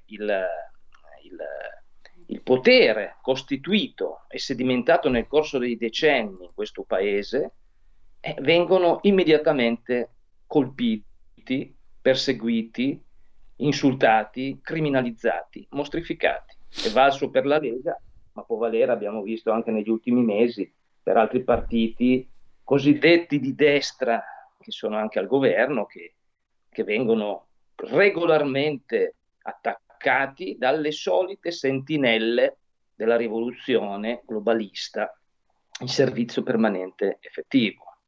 Quindi questo dovrebbe servire, e questo lo dico non nemmeno tanto velatamente nel libro, anche per quelli che, non essendo leghisti, magari sono stati e lo sono alleati della Lega in diverse istituzioni, sia nazionali che europee, capire che se si continua a dover essere troppo spesso complici di un complesso di inferiorità nei confronti del pensiero cosiddetto progressista, che domina nelle grandi redazioni dei grandi cosiddetti grandi giornaloni, che tra l'altro vendono sempre di meno, li leggono sempre di meno, un motivo ci deve essere, nei grandi programmi televisivi che vengono sempre visti meno e quindi poi si corre ai ripari cambiando l'autore, cambiando il conduttore, ma in realtà mantenendo in vita le stesse cose che la gente non ha più voglia, la stragrande maggior parte della gente non vuol sentire. Ecco, questo complesso di inferiorità che ogni volta questi signori maestrine della penna rossa ti accusano razzista, filoputiniano, leghista, separatista nel corso della storia della Lega, secessionista, distruttore. Ecco, sempre chiedere scusa, cercare di dire non è vero. Di questa gente noi non dobbiamo prendere lezioni da nessuno, da queste persone, che tra l'altro da questi individui, da questi pseudo giornalisti, da quello che sono, non hanno mai azzeccato, mai una loro profezia. Se guardiamo, tornassimo indietro negli ultimi 30 anni, tutte le baggianate che sono state dette in maniera quasi pontificale nelle televisioni, nei cosiddetti grandi giornaloni, si vede che non ne hanno azzeccata una. Hanno sempre confuso quello che era la loro volontà di farsi sentinelle dei mainstream con quello che invece era la realtà dei fatti. La gente non vota dove vorrebbero loro, la gente non segue le loro baggianate, la gente vuole cose più normali, più tranquille. Io vedo oggi, visto che tu sicuramente te ne sarai occupato nella rassegna stampa, io vedo che un unico giornale grosso di quei cosiddetti giornaloni riporta la notizia che se fosse accaduta in un'altra situazione sarebbe stata, avrebbero gli altri giornali tipo Repubblica, facciamo i nomi, Repubblica, il Fatto, avrebbero aperto i giornali col fatto che in Francia una banda di criminali razzisti contro i bianchi entrano dentro a uccidere, a cercare di ammazzare in una festa dell'inverno gente francese, mirando solo chi è di carnagione bianca. Ma questa è una cosa gravissima su cui bisognerebbe aprire i giornali e andare avanti per giorni e giorni per dimostrare che appunto siamo arrivati. Adesso invece purtroppo, e giustamente da un lato, anche se poi c'è la strumentalizzazione vergognosa, si parla esclusivamente della povera ragazza uccisa dal fidanzato, che è giusto per l'amor del cielo, però un fatto di cronaca che riguarda due persone. Non riguarda il patriarcato, non riguarda queste balle di cui stanno parlando. Riguarda una persona criminale che ha ucciso un'altra povera donna. Fine. Non la donna massacrata. E allora qui in Francia, Gianluca, c'è stato lo stesso atteggiamento delle autorità e dei media principali che ci fu in Germania per il famoso Capodanno, nel quale molti islamici assaltarono centinaia, migliaia di donne, no? Ci fu una sottovalutazione e una omissione completa nei primi giorni. Poi però la cosa si venne a sapere comunque. Certo. È lo stesso atteggiamento. Allora, da una parte abbiamo giustamente, tu dici, una vicenda privata, sulla quale però si è montato un cancan ideologico politico enorme. Dall'altra permettimi di ricordare un'altra cosa. C'è una donna alla quale hanno puntato il fucile in faccia, l'hanno fatta fuori in Calabria, un medico. Di quella non interessa niente a nessuno, forse perché lì c'è la solita storia, la Calabria, l''ndrangheta, eccetera eccetera, e l'utilizzo della sanità in termini mafiosi, perché non c'è foglia della sanità calabrese che non si muova se non vuole l''ndrangheta. Però noi facciamo finta che tutto questo non esista, che non è un problema, no? Di quella roba lì non fotte niente a nessuno. Perché non puoi costruirci sopra una struttura, una sovrastruttura ideologica, ideologizzata? È vergognoso quello che si sta leggendo e si sta sentendo sulla pelle di questa povera ragazza. Questa roba qui vergognosa. Questa è una cosa, poi diventa allora, qua in Francia, scusami Gianluca, no? È un dialogo molto vivo quello che stiamo avendo ed è bello anche così. Tu hai detto giustamente, il caso francese avrebbe dovuto aprire le prime pagine. Sì, perché comunque è il caso che può ripetersi tranquillamente a Milano. Non mi meraviglierei se succedesse a Milano o in un paesetto della provincia come questo, perché qui siamo addirittura in campagna, no? La zona malfamata da cui provengono gli aggressori, cioè i famosi di seconda, terza generazione, i figli degli stranieri, è una zona di un piccolo paese, poco più che un paese, una cittadina di 30.000 abitanti. Allora, in una cittadina di 30.000 abitanti, nel pieno della campagna francese, abbiamo già le banlieue. Siamo messi già male, ma non solo, da lì arriva gente che ti accoltella a caso, ti sgozza, arriva col macete, con la mannaia, con una esplicita dichiarazione. Gli aggressori hanno detto, l'hanno sentito le vittime, siamo venuti per accoltellare i bianchi. Perfetto. No? È chiaro. Guarda, questi qui, come i terroristi islamici in generale, non è che parlano per enigmi, lo dicono chiaro. Assolutamente. Lo rivendicano. Appunto. Lo rivendicano, ma pensa Giulio fosse successo il contrario, ovvero i cosiddetti estremisti di destra, è già successo, non così in questa maniera così grave, per scontri magari politici, basta comunque che tu sei un estremista da un'altra parte, da condannare ovviamente, tutti gli estremismi e tutte le violenze vanno condannate, andrebbero, noi le condanniamo da qualunque parte avvenga, perché chiunque usa violenza va condannato. Poi lo scontro di idee, anche le idee più radicali, secondo me, vanno assolutamente spiegate, vanno propalate, poi ognuno potrà decidere cosa rispondere, se accettare o meno, ma la violenza mai. Quindi, quando succede qualcosa dall'altra parte, anche un semplice scazzottata, diventa i primi giornali, su tutti i giornali, i fascisti, nazisti, picchiatori, e si parla, interrogazioni parlamentari, colpa del governo, colpa della destra, colpa di questo, vanno magari a prendere la Premier, vanno a prendere Salvini, colpa delle sue idee. Ecco, si crea tutto questo caravanserraglio, questo circo equestre vergognoso. Quando succede invece dall'altra parte, succede tantissimo dall'altra parte, cortina di silenzio, non se ne parla, pagliacci. Gianluca... Questi non sono... Questi sono pagliacci. Gianluca, ti giro i due. Questa cosa, scusa se ti interrompo. No, prego. Collega, ho fatto del mio libro. Questa cosa che è successa a me era una roba individuale, se vogliamo, perché colpiva me.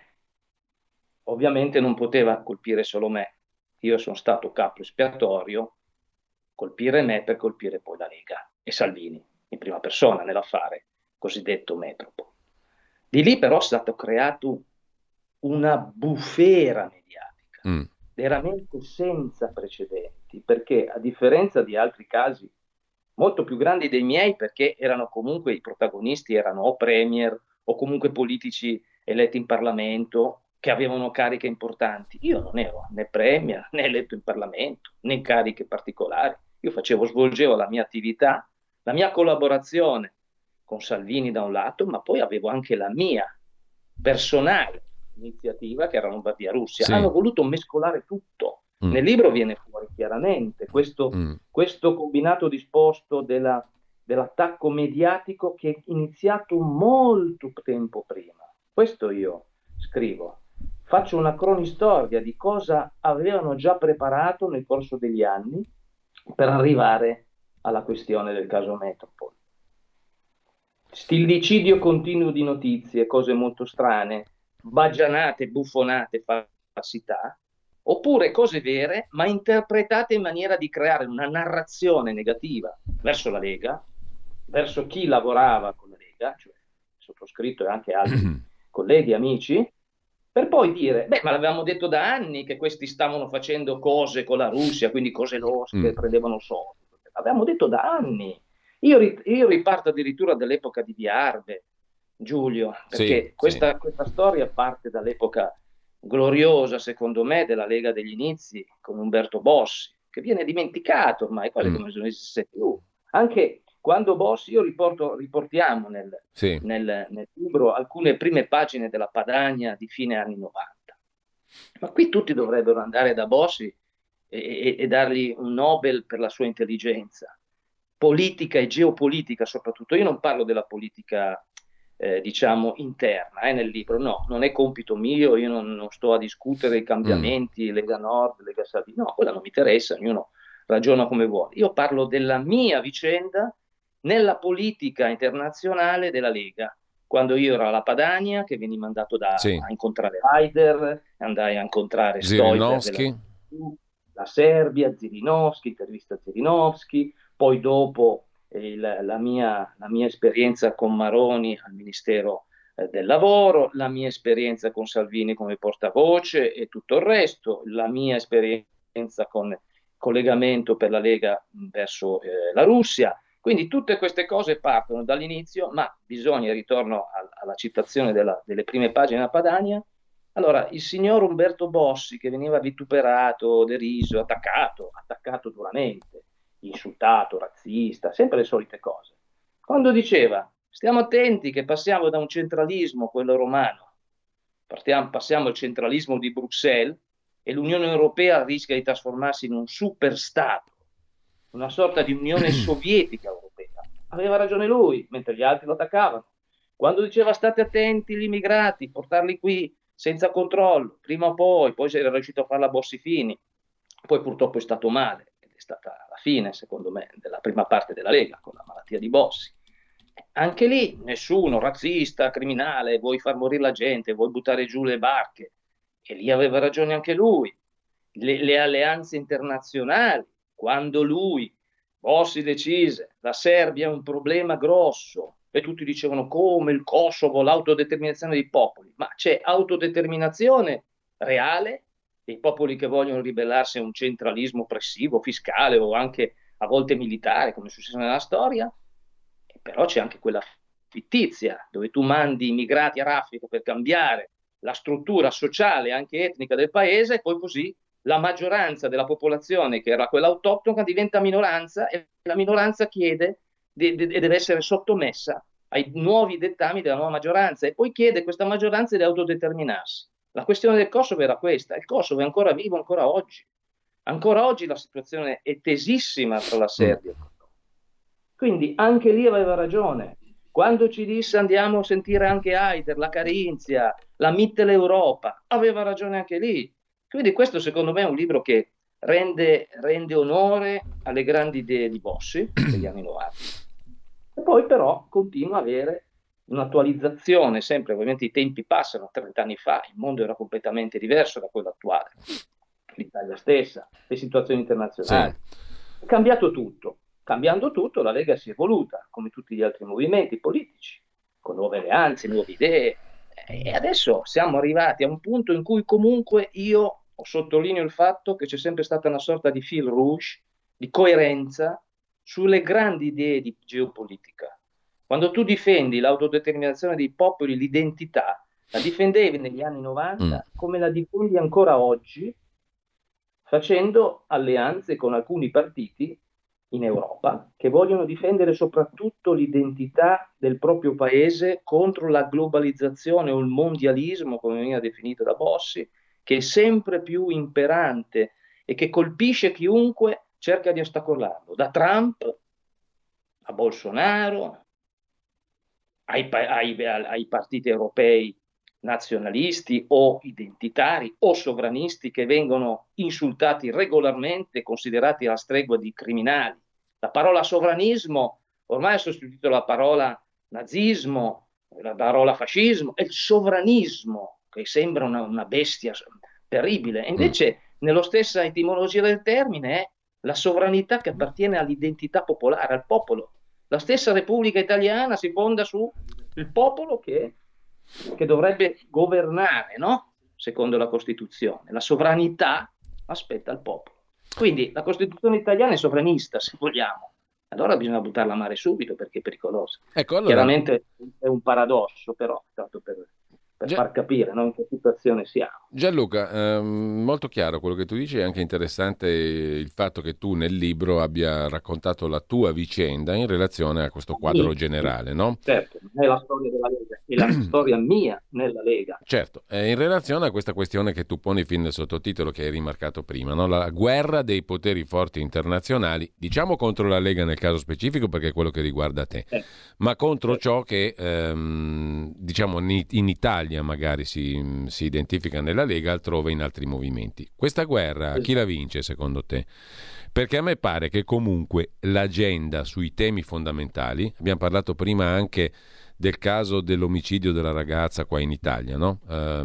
L'agenda su questi temi, che non sono semplicemente i temi della convivenza con lo straniero, dell'Islam, dell'economia, dell'ortodossia verso l'Europa e tutto il resto, ma anche quelli più di mentalità comune, che sono comunque temi politici, l'agenda la dettano sempre quelli che tu chiami i poteri forti internazionali.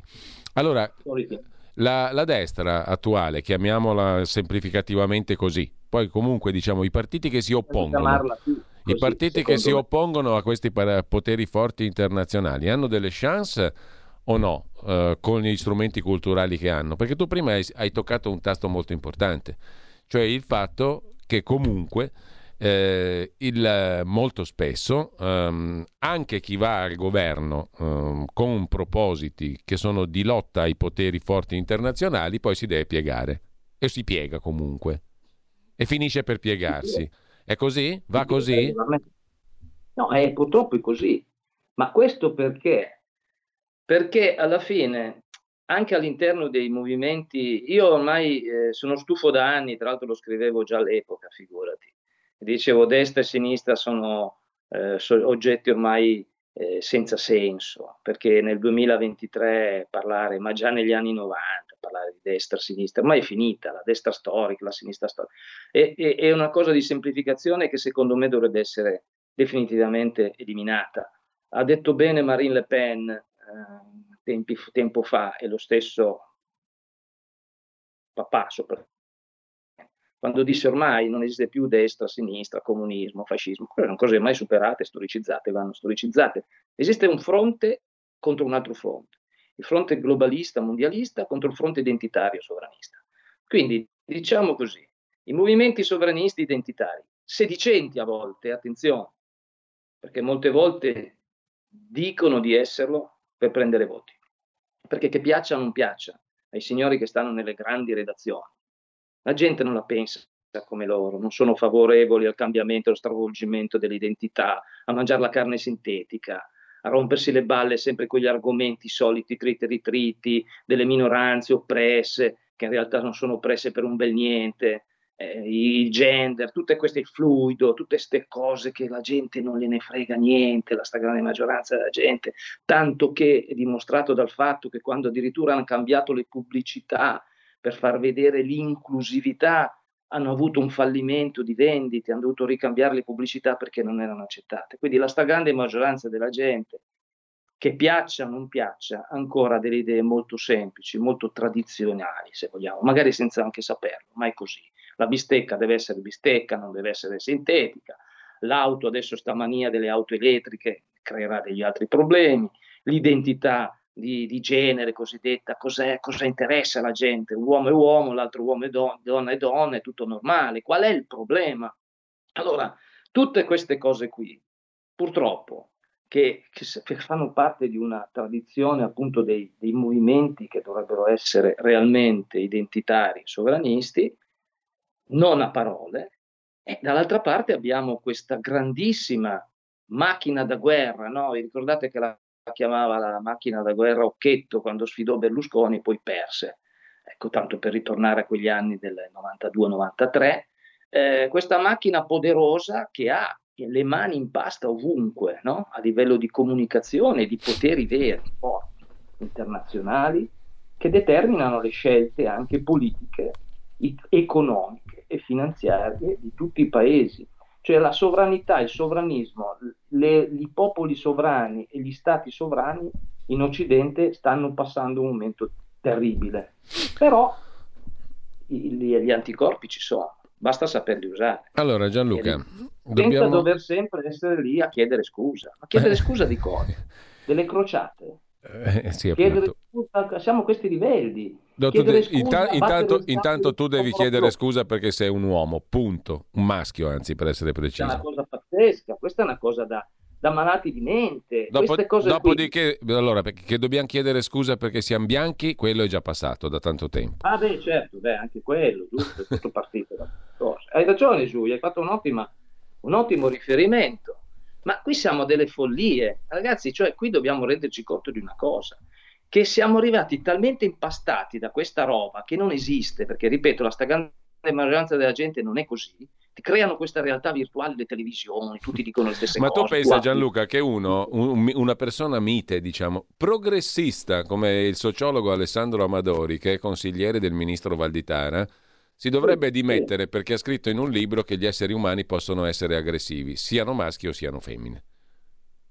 Cioè siamo a questi livelli, ma dove è finita quella cosa di liberalismo, di poter esprimere le proprie idee? Io lo scrivo. No, scusami, io mi sono occupato, ma in Italia ne hanno parlato in pochi, anche di una ex ministra degli interni finlandese che si è fatta 4 anni di processo, di procedimento giudiziario alla fin fine, pur essendo stata assolta, l'hanno riprocessata perché il procuratore era convinto che, siccome lei aveva citato una lettera di San Paolo sul matrimonio solo tra uomo e donna e contro i rapporti omosessuali, si era chiesta come mai la chiesa luterana finlandese potesse sponsorizzare un gay pride. Se l'era chiesto in un tweet, aveva detto delle cose in tv, aveva scritto un libro 18 anni fa. L'hanno processata per 4 anni. Alla fine è stata assolta, però è passato il principio che un ex ministro, parlamentare da 20 anni, una signora, diciamo, le cui idee possono essere non condivise ovviamente, no? Io posso avere schifo di queste idee, scusa. Però che questa qui finisca a processo e ci vogliano 5 anni in Finlandia per uscirne, insomma, te la dice già tutta, no?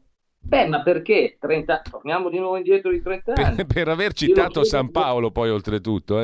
Certo, ma io me lo chiedo nel libro. A un certo punto la domanda c'è, ma è possibile oggi nelle cosiddette democrazie occidentali, quindi sinonimo di libertà di pensiero, no? Di opinione, garantite dalle Costituzioni, anzi fondamento della Costituzione e delle Costituzioni liberali, democratiche, moderne, è possibile poter avere delle idee differenti, oppure differenti da quello che è il pensiero unico, perché ormai siamo un pensiero unico, oppure vieni perseguito penalmente, giudiziariamente, mediaticamente, vieni devastato? La risposta è purtroppo sì, vieni devastato. Gianluca, noi dobbiamo salutarci qua. Un'ultima cosa, una cosa. Volevo fare un riferimento ancora all'inizio degli anni 90. Queste cose che dici tu, se vi ricordate la famosa legge Mancino, ve la ricordate? Uh-huh. La legge Mancino, è tutto iniziato da lì. E lì Bossi fu il primo a dire attenzione con queste cose che fanno finta di difendere... giustamente chi viene perseguito per le proprie idee, i deboli. 1993, l'alba della Seconda Repubblica. La Lega fece una raccolta di firme contro la legge Mancino, che in realtà dietro alla legge Mancino c'era l'idea che tu vieni perseguito penalmente per le tue opinioni, anche se sono negative, anche se sono brutte, anche se tu non le accetti, devi lasciar parlare la gente.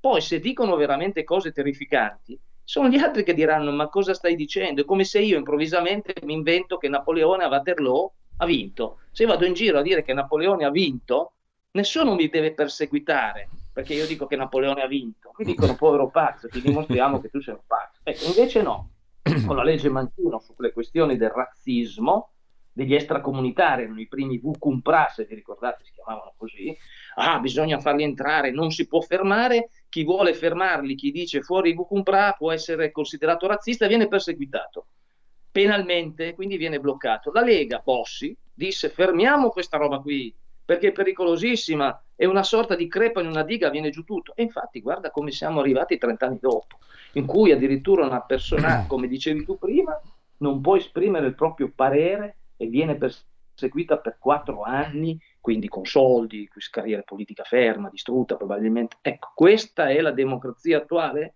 Ma qui bisogna svegliarsi, ma sono i partiti sovranisti identitari che devono fare. Allora, Gianluca, vediamo gli altri, non cambierà mai niente. Gianluca, ci risentiamo quando il libro esce, da Pontida al Metropol, Science Publish. Uscirà, ci sarà la presentazione, comunque poi le varie presentazioni verranno pubblicizzate. A presto allora Gianluca, ci risentiamo settimana prossima. Grazie, a presto. Un nuovo modo per sostenere la tua radio. Visita radiolibertà.net. Ti basta un click e potrai versare il tuo contributo volontario direttamente online. Potrai donare con ogni tipo di carta di credito, anche prepagata. Ti aspettiamo online su radiolibertà.net. Sostieni la tua radio con il tuo contributo volontario. Radio Libertà, la tua radio. Diamo voce alla nostra gente.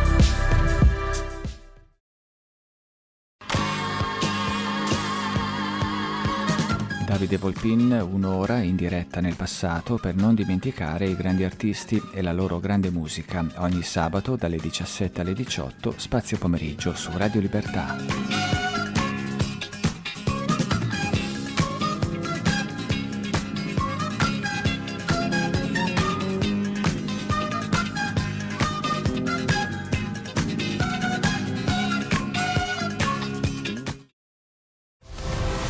C'è un equilibrio tra tutte le cose. Luce e ombra. Bene e male. Non ci saranno più regole. Il popolo si sta sollevando. Se quell'equilibrio viene turbato, l'universo lo corregge. Ogni sabato, ore 16.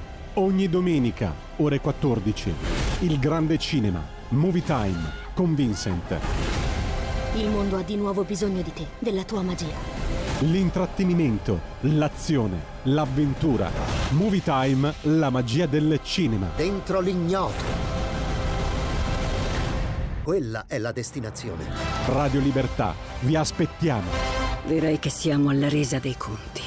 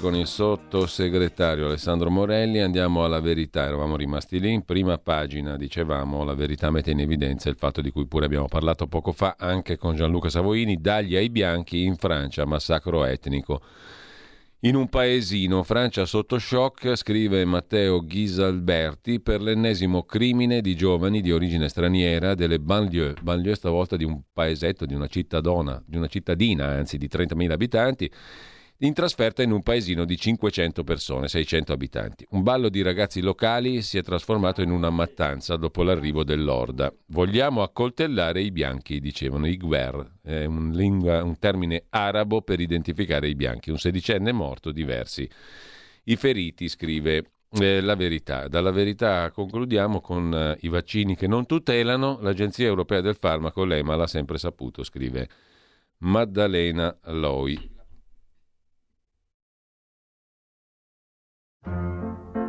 Va ora in onda l'Italia da fare, il punto sulla politica economica con Alessandro Morelli.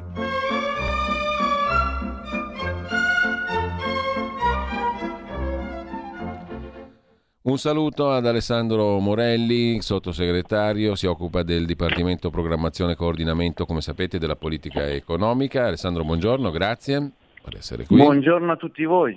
Domani ti possiamo vedere insieme a Daniele Capezzone a Milano al Palazzo delle Stelline in Corso Magenta 61 alla presentazione del libro E basta con sto fascismo, del quale pure abbiamo parlato con lo stesso autore Daniele Capezzone. Giovedì, domani 23 alle ore 18:30 Palazzo delle Stelline, Corso Magenta, Milano. Allora, tu non sarai fascista, per carità, però sei bianco e sei maschio, quindi non puoi prendere la parola qui né altrove se prima non fai un atto di pubblica scusa e di sottomissione. Ah, questo è interessante. Da dove lo trovi? Da dove lo leggi? No, lo dico io, lo decido io, perché io sono il custode del politicamente corretto. La mia è una trasmissione politicamente corretta. E tu ti dici che non sei fascista, ma io non ci credo. Quello che vedo è che sei bianco e maschio, per cui scusati. Allora, diciamo che partendo da presupposti ideologici tanto idioti, noi purtroppo dobbiamo ancora una volta stare a persino discutere di spunti che sono totalmente fuori dalla realtà. Ora, soprattutto in questo paese dove diciamo l'accoglienza è stata un'accoglienza di prim'ordine nel corso degli ultimi 30 anni, dobbiamo lasciare il tema bianco, maschio, eccetera, eccetera, ma dobbiamo guardare quanto invece purtroppo molte delle nostre famiglie hanno subito i danni sia di una falsa integrazione, sia di una falsa ipotesi di società presunta patriarcale che francamente in Italia è lontana. Evidentemente chi afferma certe cose, certe posizioni, non sa com'è la realtà in giro per il mondo. Ecco Alessandro, a proposito di accoglienza, oggi mi ha colpito molto un fatto del quale ha parlato in prima pagina il Corriere della Sera, in prima pagina La Verità, in prima pagina Libero, ma è scivolato tutto sommato abbastanza nel silenzio questo fatto che la dice lunga sul come anche la provincia stia diventando un serbatoio di pericolo, non semplicemente di illegalità. Il fatto è accaduto in Francia, in un paesetto di 600 abitanti a 80 km da Grenoble, da un'altra cittadina di 30.000 abitanti, dove c'è una sorta di banlieue, pur essendo una piccola cittadina. È arrivata una spedizione punitiva di francesi di seconda o terza generazione che avevano un obiettivo, lo hanno dichiarato loro e lo hanno sentito le vittime. L'obiettivo era molto chiaro: siamo venuti per accoltellare dei bianchi con coltelli, macete e altre armi da taglio. Un ragazzino di 16 anni è rimasto ucciso, tanti sono stati feriti, alcuni in maniera anche molto grave. L'epiteto che questi aggressori urlavano era guerre, termine arabo che significa appunto i bianchi. Non credo che servano molti commenti, perché l'intento era chiaro: siamo venuti per accoltellare dei bianchi, e gli aggressori erano cosiddetti cittadini francesi di seconda generazione, immigrati di seconda generazione. Il sindaco di Torino, l'abbiamo letto prima, ha chiesto al governo Meloni subito lo ius scholae, cioè di dichiarare cittadini i giovani di seconda, terza generazione che frequentano le scuole. Io non voglio generalizzare, perché le generalizzazioni sono sempre erronee, ma questi episodi di nuda cronaca ci dicono molto. Io non mi meraviglierei a questo punto che nella nostra Milano potesse succedere una cosa di questo tipo, o anche nella campagna, come nella campagna francese. Ora, chiaramente stiamo parlando di fatti di una gravità assoluta, non stiamo parlando in questo caso, che tu descrivevi, quello avvenuto in Francia, di un pazzo, di un cosiddetto lupo solitario, di uno che insomma, perdendo la testa, pur con dei profili di volontà legati alla religione, ha compiuto un atto efferato. Ne sono capitati molti purtroppo in giro per l'Europa e insomma le cronache ne sono piene degli ultimi anni. Qua stiamo parlando di una realtà che coinvolge numerose persone che hanno pianificato una spedizione punitiva, in questo caso alla ricerca, alla caccia del bianco. Ora, se dovessimo ancora discutere del modello di integrazione che è avvenuto in Francia negli ultimi 40 anni di fatto, e del modello di integrazione che la sinistra italiana ha voluto scimmiottare proprio dai paesi del nord Europa in particolare, ma anche dalla Francia, sì, quello che stai dicendo è oggettivamente una delle nostre principali preoccupazioni, o quantomeno una delle realtà che maggiormente ci deve preoccupare e che dobbiamo mettere in conto, quantomeno di affrontare questo argomento. Ora a Torino è stato modificato lo statuto comunale introducendo il ius scholae, come dicevi giustamente. Questa è una volontà da parte della maggioranza di Torino, della maggioranza politica che governa il Comune di Torino, che appunto ha visto il Partito Democratico protagonista di questa decisione. È chiaro ed evidente che probabilmente c'è la massima volontà, l'auspicio di poter integrare al meglio i ragazzi, i bimbi, e questa però rimane una teoria di fronte ai fatti, e i fatti di cronaca gravissimi sono quelli che descrivi, che hai descritto tu. Quindi il problema qui in questo caso, e la dimostrazione è proprio il fatto che c'è un gruppo di persone che decide di fare una spedizione punitiva e compiere atti così gravi, addirittura ammazzare un sedicenne e colpirne tanti altri, dimostra come questo modello di integrazione sia un modello sbagliato, che ha portato dei risultati tragici sia per i cittadini francesi di nascita e di origine, diciamo, sia per i cittadini francesi che magari lo sono di nascita ma non di origine, che appunto si sono ritrovati in una situazione talmente degradata legata alla falsa integrazione. E ricordiamoci che in Francia addirittura le famiglie, tutte le famiglie hanno delle prebende ancora superiori rispetto all'Italia, quindi possiamo persino arrivare a pensare che il livello di tentata integrazione sia costata in termini economici e sociali ancora di più in Francia rispetto che in Italia, e che addirittura le famiglie immigrate possono aver avuto ulteriori possibilità rispetto alle famiglie immigrate in Italia. Quindi ragioniamo su che cosa potenzialmente può succedere dalle nostre parti. Ora, chiaramente i comuni hanno una responsabilità storica, e cioè quella di aver, la sinistra ha una responsabilità storica, quella di aver di fatto impedito attraverso corsi e ricorsi, normative che hanno impedito alle regioni, anche le regioni governate dal centrodestra, è inutile che io vi stia a ricordare come Regione Lombardia abbia provato più volte, Regione del Veneto abbiano provato più volte a dare dei punteggi di favore rispetto all'assegnazione delle case popolari a residenti per più anni, o insomma a caratteristiche che potessero permettere un vero mix sociale nell'ambito dei quartieri popolari. Queste norme sono sempre state avversate dal punto di vista della dialettica e criticate come norme razziste. In realtà il razzismo è stato fatto proprio da chi ha impedito l'approvazione di queste norme, ghettizzando sempre di più queste famiglie, questi poi peraltro future famiglie, giovani, che sono quelli che appunto oggi risiedono nella grande maggioranza delle case popolari, dei quartieri popolari delle nostre grandi città. Basta vedere una qualunque trasmissione di Paolo Del Debbio, dove spesso appunto è ospite il nostro amico Daniele Capezzone, del quale domani, come grazie hai ricordato, presenteremo un libro a Milano. Dimostrano in maniera plastica, trasparente.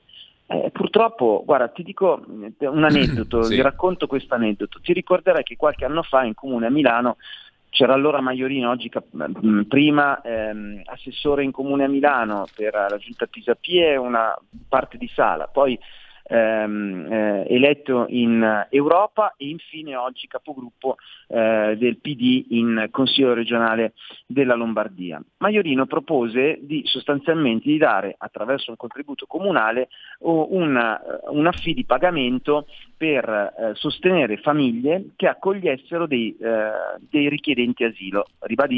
Sottolineo che i richiedenti asilo non sono persone con l'asilo politico, sono richiedenti asilo, al 90% risulteranno poi clandestini. Ma Transat, il comune dava dei soldi alla fine del mese, ogni mese, per questo era l'intento, alle famiglie italiane, delle famiglie che avrebbero tenuto in casa appunto il richiedente asilo. Questo per un modello di integrazione che può anche starci, cioè va bene, dal loro punto di vista è una cosa sensata.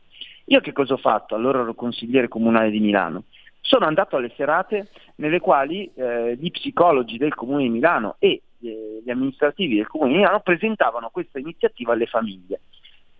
Io non ho visto un esponente del PD neanche a pagarlo. Non ce n'erano, Giulio. C'ero io, che ero sono un esponente storico della Lega, presente per capire come si svolgesse questa grande operazione, strombazzata su tutti i giornali chiaramente come modello di integrazione, diciamo, vincente, ma non c'era uno del PD, non ce n'era uno. C'erano famiglie che chiaramente erano afferenti a quell'ideologia e a quei valori, presunti valori di falsa integrazione, ma del PD non c'era nessuno, c'era il esponente della Lega. Ora, quindi, finché sono problemi degli altri, questi fanno delle norme per cui appunto che non li toccano, perché tanto che gli frega, mica vivono loro nel quartiere popolare, che avevano loro in piazza Selinunte. Ecco, a proposito di sicurezza urbana, tu hai citato l'altro giorno, hai ricordato anzi, che alcuni dei principali provvedimenti contenuti nelle ultime misure approvate dal governo,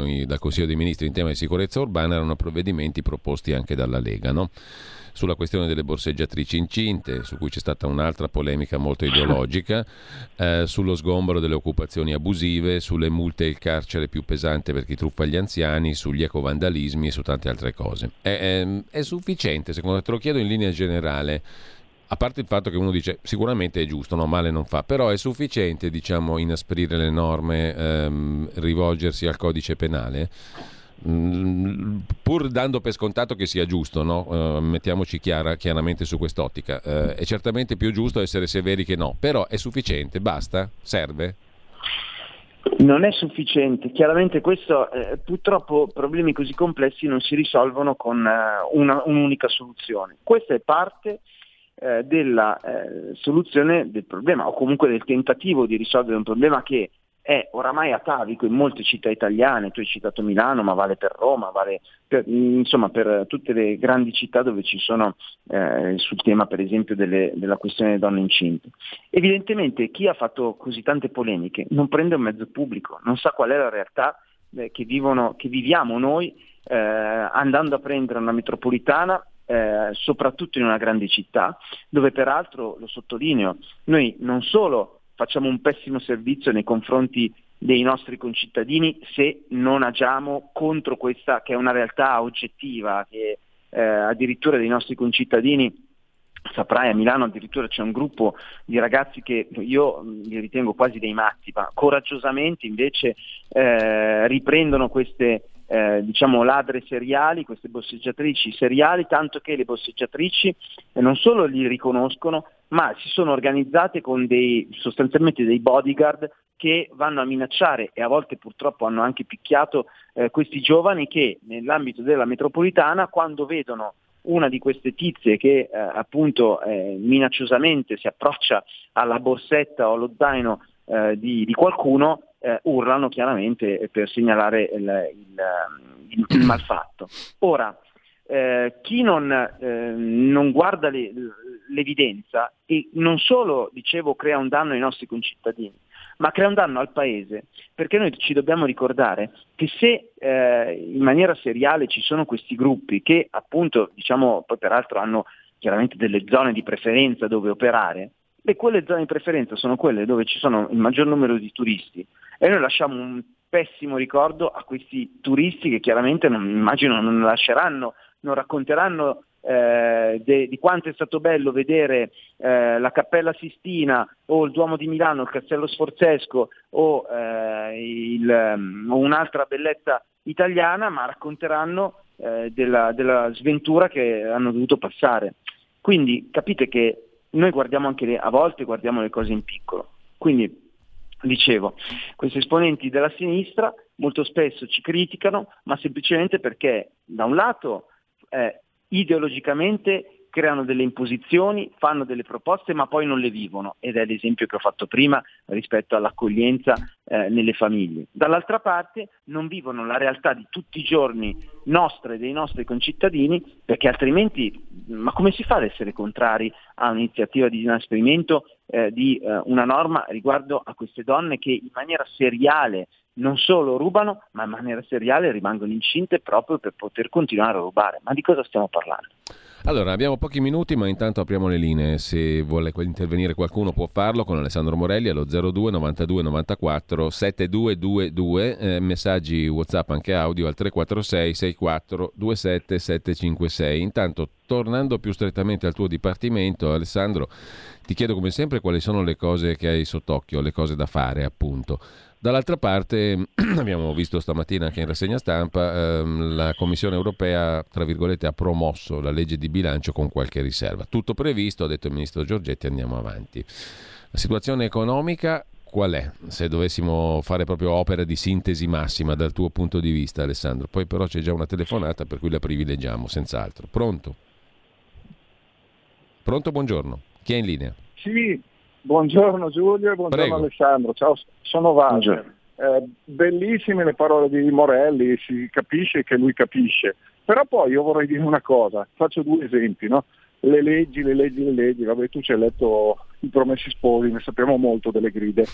Volevo dire, un esempio, la figlia della Boccassini investe uno sulle strisce pedonali, lo ammazza col motorino, arriva il capo dei vigili. Quindi c'è già una separazione fra le persone normali e le persone non normali, i VIP, chiamiamoli così. Poi la Lega, tutto bene quello che dice, tutto bene quello che fa, però mi sembra che manchi un kamikaze. Quando il sindaco di Torino dice diamolo gli soli, ci vorrebbe uno della Lega un assessore, un onorevole che va davanti al comune e comincia a fare uno sciopero della fame, per esempio, dice hai detto una cazzata, ma perché non dobbiamo dire cazzate quando sono cazzate? Dobbiamo dire è una proposta che no, la gente ha bisogno di kamikaze in questo momento, non so se rendo l'idea, forse sono estremista, ma penso in questo momento un kamikaze nella Lega pagato bene debba esserci, e io non lo vedo, cioè siamo troppo appiattiti, troppo accondiscendenti. È vero che stiamo lavorando sotto banco, dobbiamo girare qui, però ci vuole qualcuno, una punta. Noi siamo dei grandi centrocampisti, ma non abbiamo la punta che fa gol.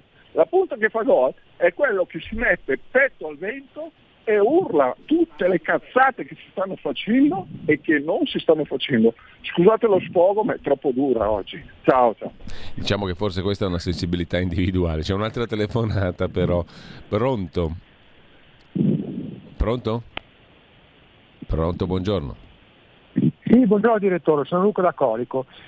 Io sono molto arrabbiato con questo governo di cui facciamo parte noi della Lega, perché a Bruxelles hanno prorogato per altri 10 anni l'uso del glifosato con l'astensione dell'Italia. Questa è una libera scelta, noi potremmo votare contro come paese, non è come ha detto Rinaldi una scorsa trasmissione che era una direttiva che c'era imposta, no, è stata una scelta libera del governo italiano. Segnalo che negli USA hanno appena vinto una causa contro Monsanto, che era il produttore del glifosato acquistato dalla tedesca Bayer per 1,5 miliardi di euro contro il glifosato perché ha provocato il cancro. Io trovo questa cosa che nessuno dice, io voglio una spiegazione da parte dei nostri rappresentanti della Lega perché hanno votato per questa porcheria del glifosato. Bene, domani abbiamo proprio Antonio Maria Rinaldi, come tutti i giovedì, dalle 9:30 alle 10:30. Alessandro. Grazie, chiaramente questo è fortunatamente parteciperà e una delle grandi opportunità, io ringrazio sempre Radio Libertà perché appunto ci dà l'opportunità di spiegare poi le cose che mettiamo in campo, che facciamo, chiaramente ognuno con le proprie competenze, quindi l'appuntamento per domani con Rinaldi su questo argomento chiaramente è molto importante. Sul tema di chi ci mette la faccia e diciamo fa il kamikaze, chiaramente lo prendiamo come termine esemplificativo. Io devo sottolineare però che vi devo ricordare a questo punto che noi abbiamo un segretario di partito che da Ministro dell'Interno non solo ci ha messo il cuore ma ci ha messo la faccia e oggi è ancora sotto processo, peraltro un processo gravissimo per le accuse che gli sono state mosse contro, e cioè di sequestro di persona per di più su minori. Dunque diciamo che chi ci ha messo la faccia ce l'abbiamo quando vi ricorderete la polemica che scaturì quando Salvini fece esattamente quello che suggeriva il nostro ascoltatore, e cioè andò a citofonare a Bologna, in una periferia di Bologna, sul suggerimento di alcuni cittadini, corroborata chiaramente da quello che dalle informazioni che Salvini già aveva, sulla presenza di alcuni spacciatori. Ve lo ricordate quante polemiche scaturirono a seguito di quell'atto compiuto con un gesto politico chiaramente durante la campagna elettorale delle ultime regionali in Emilia-Romagna. Ve lo ricordate perfettamente e purtroppo i giornali mainstream, sicuramente non Radio Libertà, non hanno dato il conseguente seguito a quell'atto, e cioè al fatto che in effetti mezza famiglia di quella citofonata poi in seguito fu arrestata e riconosciuta, addirittura condannata per appunto i reati che Salvini domandava se fossero protagonisti nell'ambito di quel quartiere. Quindi francamente di persone che non solo fanno atti politici, e cioè si esprimono democraticamente nell'ambito di una polemica politica attraverso una manifestazione, ma fanno anche degli atti amministrativi e giuridici attraverso il nostro fare nell'ambito dell'amministrazione del bene pubblico, e in questo caso Salvini era Ministro dell'Interno, Beh, mi pare che lo abbia ampiamente dimostrato. Ora è chiaro che sul tema di Torino, della modifica dello statuto, noi abbiamo un enorme problema. Il problema è che, ed è un problema oggettivo, con Giulio ci siamo occupati per tanti anni di comunicazione, sappiamo perfettamente come la marea comunicativa, quando va dall'altra parte, a volte è purtroppo inarrestabile. Vediamo per esempio che cosa sta succedendo sulla tragedia avvenuta per la giovane uccisa da questo delinquente in questi giorni. Ora è chiaro che politicizzare un fatto così grave crea innanzitutto una grossissima difficoltà nel tentativo di risoluzione del problema. È evidente che se si prende una bandiera su fatti così gravi e si politicizza la questione, si perde la Trebisonda, si perde l'obiettivo, che è chiaramente punire il più grave dei modi possibili atti di questo genere. Ecco, una cosa a conclusione, tu hai ricordato, non si può non ricordare e non parlare in questi giorni della vicenda di Giulia Cecchettin, ammazzata in quel del Veneto. In Calabria Francesca Romeo, una donna, anche lei dottoressa, 67 anni, viene ammazzata a colpi di fucile, probabilmente perché non ha soddisfatto alle richieste di qualche criminale ndranghettista. Probabilmente, è molto probabile che sia così. Non c'è nessuna discussione pubblica su questo, che è un fatto molto più pubblico e molto più politico, a mio giudizio, di quello del Veneto. Forse perché si dà la Calabria per persa, forse perché comunque l'andrangheta è una cosa talmente assodata e normale per noi che non ne vale più la pena neanche di discutere. Discutiamo di ciò che non esiste, cioè il patriarcato, il maschile, eccetera eccetera, non discutiamo di ciò che abbiamo sotto gli occhi, l'andrangheta. Chiaramente con me, sai, condividiamo questa visione, sfondi una porta aperta. È chiaro che la drammaticità di quanto avvenuto ha una gravità talmente elevata che di fronte alle polemiche uno può solo che fare un passo indietro e stare a guardare che cosa avviene. Ma dall'altra parte noi non possiamo permettere che appunto ci sia questa politicizzazione che, ribadisco, fa perdere quello che è l'obiettivo. La Lega presenterà in questi giorni, l'ho ideata ma non la posso presentare essendo componente di governo, ma il gruppo al Senato presenterà questa proposta di legge per rendere aggravante l'omicidio di una donna che è incinta, perché oggi sappiamo perfettamente che purtroppo la normativa non prevede alcun diritto al nascituro, quindi, fatta salva chiaramente la legge 194, la nostra idea è che se una persona appunto compie un atto tanto efferato, non solo debba pagare perché appunto ha causato un danno alla madre, ma debba pagare perché ha causato un danno al figlio, che oggi purtroppo è solo un di cui, non viene minimamente considerato, cioè il colpevole viene condannato per un omicidio e non con un aggravante legata all'omicidio che ha compiuto. Dunque è chiaro che la nostra posizione è una posizione storica, chiara, evidente. Chi oggi politicamente sta cercando di sfruttare quanto avvenuto sta facendo un danno innanzitutto proprio alle donne vittime di femminicidio.